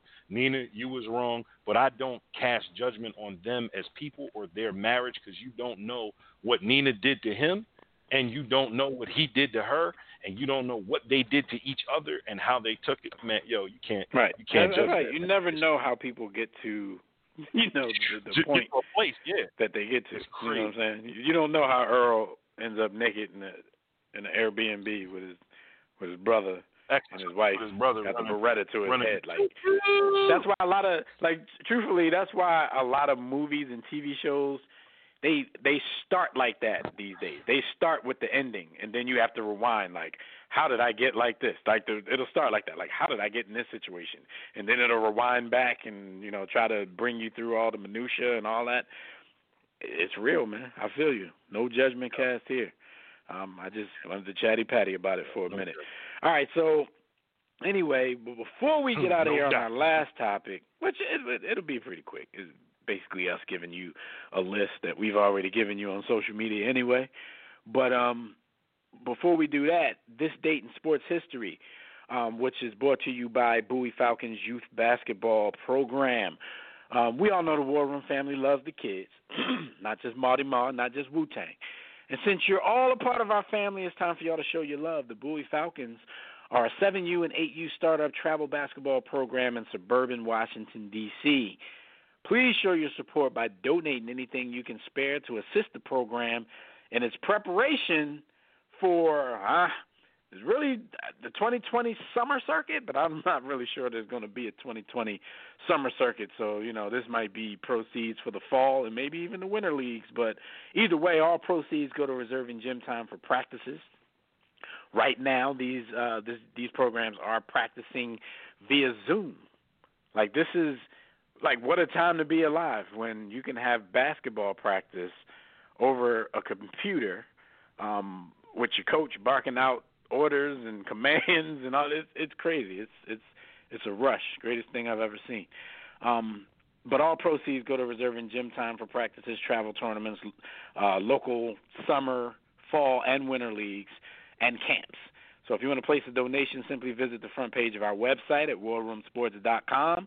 Click on that flash ad, and you can uh, get straight to their donation page, or you can click on the Bowie Falcons flash ad um, near the top of the page on our site, or you can do it uh, on our Facebook page. We have um, a photo of them and a link posted pinned to the top of our Facebook page. Just please show your support and help these young hoopers thrive when all of this uh, COVID 19 pandemic, uh, when all of this ends and they can get back out on the court, man, they're to need your support. So, ball is life. Y'all know what it is. So, this day in sports history, man, May 7th, 2002, was when Allen Iverson went on his infamous practice rant. We're talking about practice, not a game, not a game. We're talking about practice, practice, man. I mean, how silly is that? In the nine and a half years that we've done this show, we've broken that whole rant down in depth several times. There was a whole lot, you know, for for people who just saw the highlights and just hear the sound bites. There's a whole lot that went behind that whole thing. We're not going to get into it this evening, but whatever it was, it's one of the most infamous athlete interview rants in the history of modern day sports. Um, and we want to give a shout out to AI, uh, the icon that he is for his practice rant back in 2002. That was this date in sports history. So, real quick before we get out of here, we want to talk about our favorite hoopers of all time. Uh, this segment is brought to you by Digital Extreme Technologies. If you or your business needs a custom website, you can get dynamic, professional, and most of all, affordable custom website solutions from Digital Extreme Technologies. No need for you to break the bank for an effective online presence. And hey, if you're stuck in this pandemic and you might be out of work and you had some designs on starting your own business, or even if you started it already, man, this is the time. If you have a little bit extra money to spare, this is the time where you can get your business up and running professionally, get that professional website, um, because you never know when things like this are going to happen again. So you might want to have that backup in place to where the next time your backup can end up being your primary. So this is where you can get started on your marketing. Um, like I said, no need to break the bank for an effective online presence. You can get top quality, results driven websites at incredibly affordable prices, and financing options are available. So visit digitalextremetech.com or call 267 205 4203 and for discounted rates and, you know, to learn everything you can learn about the financing options and all of that, just make sure you tell them that War Room Sports sent you. So, all right, this this has been going around social media lately. Uh, B, everybody's been nominating folks to give their favorite, their top ten favorite basketball players of all time. This isn't your top ten best players. This isn't your top ten greatest players. This isn't your GOAT list. This is favorite players. Now, a lot of people out here, a lot of fans get favorites for one reason or another. I know I can speak for a lot of people who's played the game at some level or another during their time. You know, a lot of people that played the game will say, "Well, I saw myself in this person, or I saw this person in my game, or I pattern my game um, behind this person." Um, and for a whole other myriad of reasons. A lot of people were just entertained. Like, I didn't think he was the greatest player, but he was so entertaining when when he played. Some people take it to a point where, hey, I like the dude because of his off the court personality. So we're to give you, me and B are to give you our top 10 favorite NBA players of all time. And I got a feeling that, you know, knowing B as long as I have, a lot of this is going to cross over. It's going to be some people that are on both of our lists. So I will go first uh, good brother. If you if if you like me too, I'll give my top ten list of all time, and I'm gonna give this disclaimer here. And I know uh, Jimmy does this every time we do any kind of list because we're really not the list type of guys. um, but I can tell you this because we do this when we talk about hip hop as well. B, there could be 25 players in my top 10 list. mm-hmm. but everybody out there, you got to remember this is favorites, and this is no particular order. But I will put Kevin Johnson at the number one spot, and I kind of explained that to you guys when I was given uh, reasons for people who played the game. Kevin Johnson was my favorite player in the early to mid 1990s because I was a, a rising high school player at the time, and I saw a lot of stuff in his game, even though he was as good as he was. I can incorporate into my game to make myself a better player. So I patterned my whole game around Kevin Johnson. The pull up mid mid range shot, you know, the the the utilization of of quickness and all of that kind of stuff. I was athletic. I, you know, there was a time in my life when I could dunk. I couldn't dunk on people like Kevin Johnson, so that part I couldn't really mix into my game. Um, B, I even wore his Converse. I could only wear them to practice because the team wore Nikes, but I even rocked Converse for this dude. His haircut was booty butt cheeks. He probably was the Chris Paul of his time as far as haircuts go but Kevin Johnson was my man. He was one of my favorites. Allen Iverson, there was a, a, a kind of the same thing there. I mean, he really became a favorite because he was a Sixer.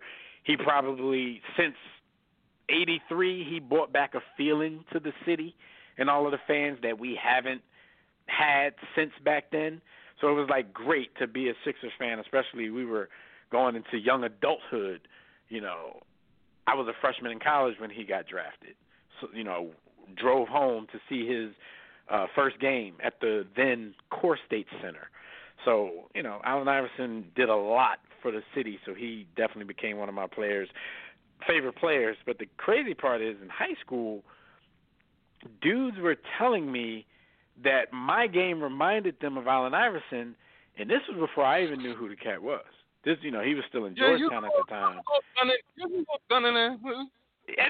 that must have been it, but I, I didn't even really know what kind of compliment that was at the time, and then you know I learned more about him once, you know, you go look, you you start following somebody, and somebody say, oh, you remind me of Bull. Anyway, so Kevin Johnson, Allen Iverson, of course Julius Erving, one of my, you know, some of my earliest memories as a basketball fan revolved around Julius Erving. Charles Barkley, Jamal Mashburn was my dude from college into his early years in the NBA, you know, before he kind of fell off into being a, a role player. But even as a role player, Jamal Mashburn was still nice. Uh, Kevin Garnett, that toughness. Of course, uh, Michael Jordan, uh, Kobe Bryant, Bernard King, um, also Bernard King was he was also a part of some of my early memories um, as a kid when my dad took me to those first few games at the Spectrum in Philadelphia. The Sixers were playing the Knicks, who were a big rival at the time, and the Sixers were playing um, the Boston Celtics.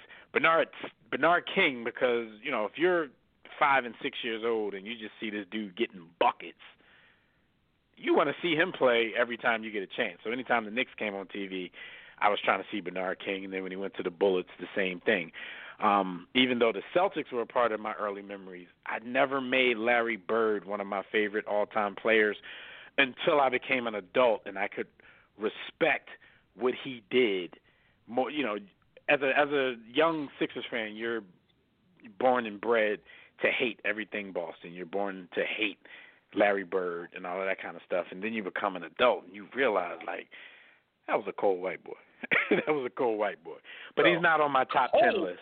He's not on my top ten list. Bernard King was number nine, and number ten is Grant Hill. He's another dude that I enjoyed what he did when he came into the league, his early years before the injuries. I enjoyed that so much that I even wore a pair of his trash sneakers in a um in a basketball yeah, league. So real quick, real quick: Kevin Johnson, Allen Iverson, Julius Erving, Charles Barkley, Jamal Mashburn, Kevin Garnett, Michael Jordan, Kobe Bryant, Bernard King, and Grant Hill. Those are my top 10 that I could think of today. I'm pretty sure there's another 10, 15 that I could put in that list. I actually wrote some of those down as well, but I'm going to let you go, brother. Get yours, because I know we got Listen, some of the same people in common because we believe in some I'm of the not, same stuff. I'm not. I'm not going to in the explain myself because all y'all know that I don't really follow the rules.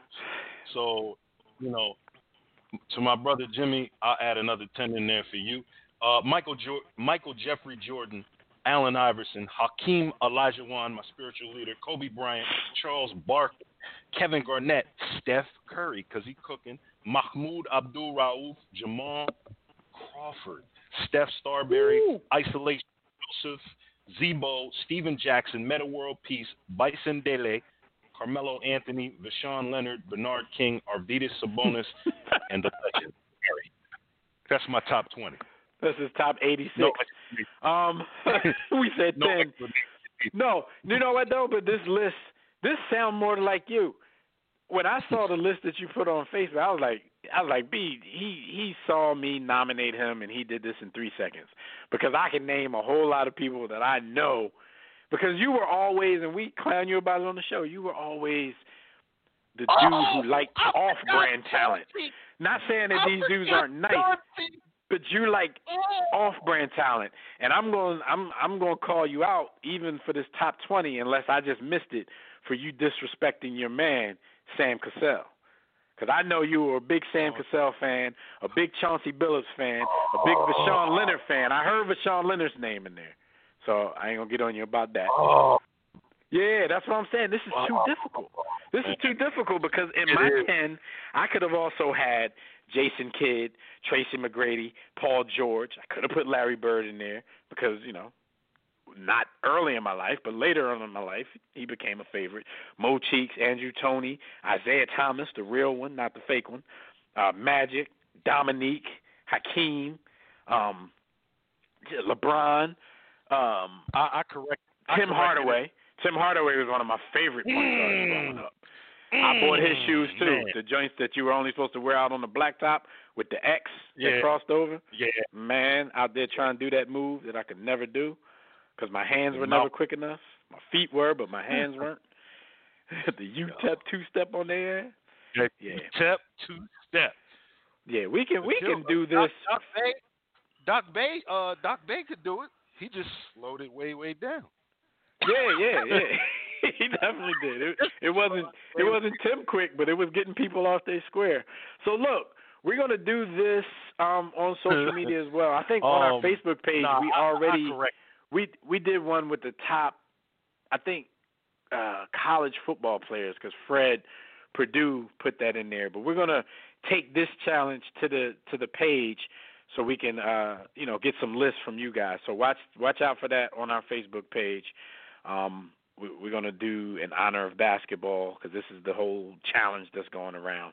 We're going to get everybody to put their top 10 favorites. But you know what's going to happen? It's social media. Everybody's going to start questioning everybody else's list. Like, how can you question somebody's favorite? If that's your favorite, you know what I'm saying? If Ira Newble is one of my favorite players, then he's one of my favorite players. It's not for anyone to question. And you're going to start seeing people like, how LeBron not on your favorite list? How Michael Jordan not on your favorite list? And and I'm going to end up like cursing people out, but it's all good. Um, you got one last thought before we get out of here, B? I heard you you was trying to correct some things. Nah. Yeah, yeah, yeah. I had to, I had to go ahead and keep it, uh, and keep it. I had to go ahead and keep it a hundred, a hundred thousand, and uh, and correct that list. So I won't bother going back through it, but it is on my personal Facebook page. If you want to come and argue and have me correct your thinking, uh, that's fine. You know, we can, I can, I can oblige you. Um, All I right. apologize, but before we get, I apologize to Chauncey Billups and Sam Cassell, uh, and I made some Hey. corrections, brothers. Hey, So, how, you- how you since not y'all gonna get listen Sam to- on there?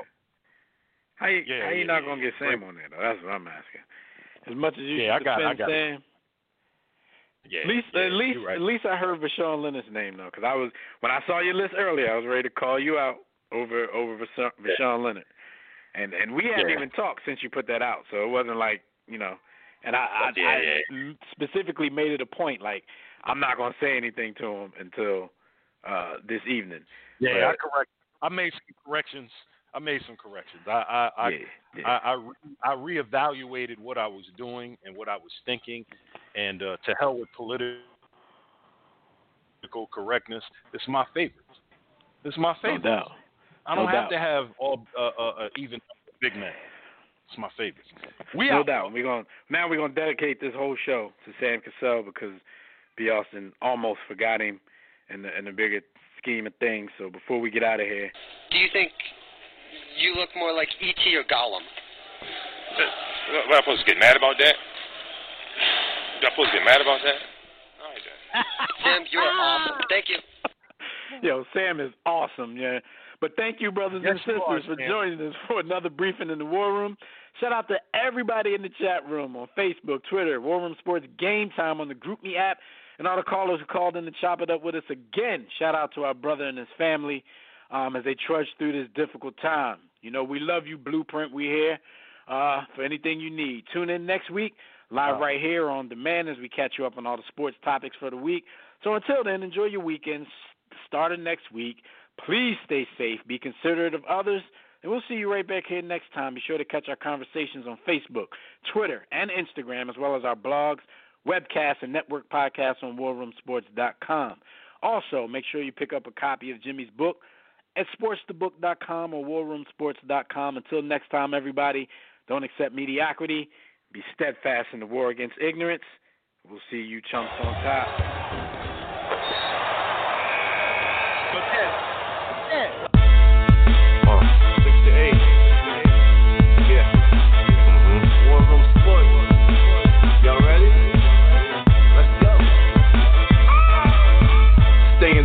Jimmy.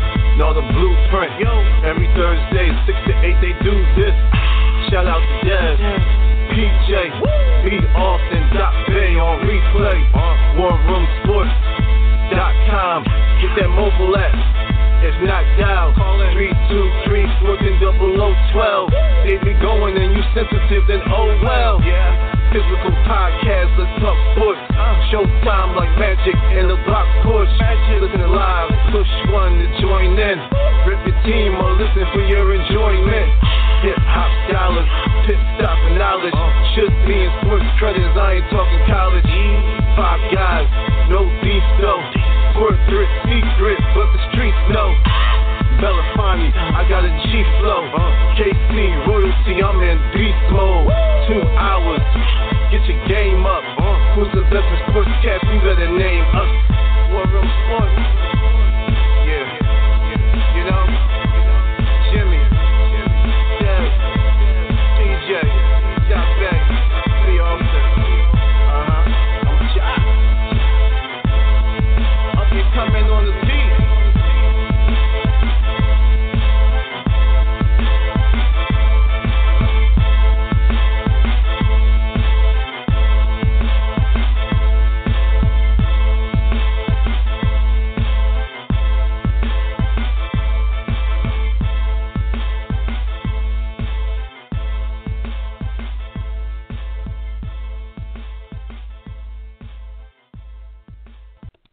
You think you look more like E.T. or Gollum? What, I'm supposed to get mad about that? Am I supposed to get mad about that? All right, then. Sam, you are awesome. Thank you. War Room Sports. www.warroomsports.com. What? Ain't no more to it.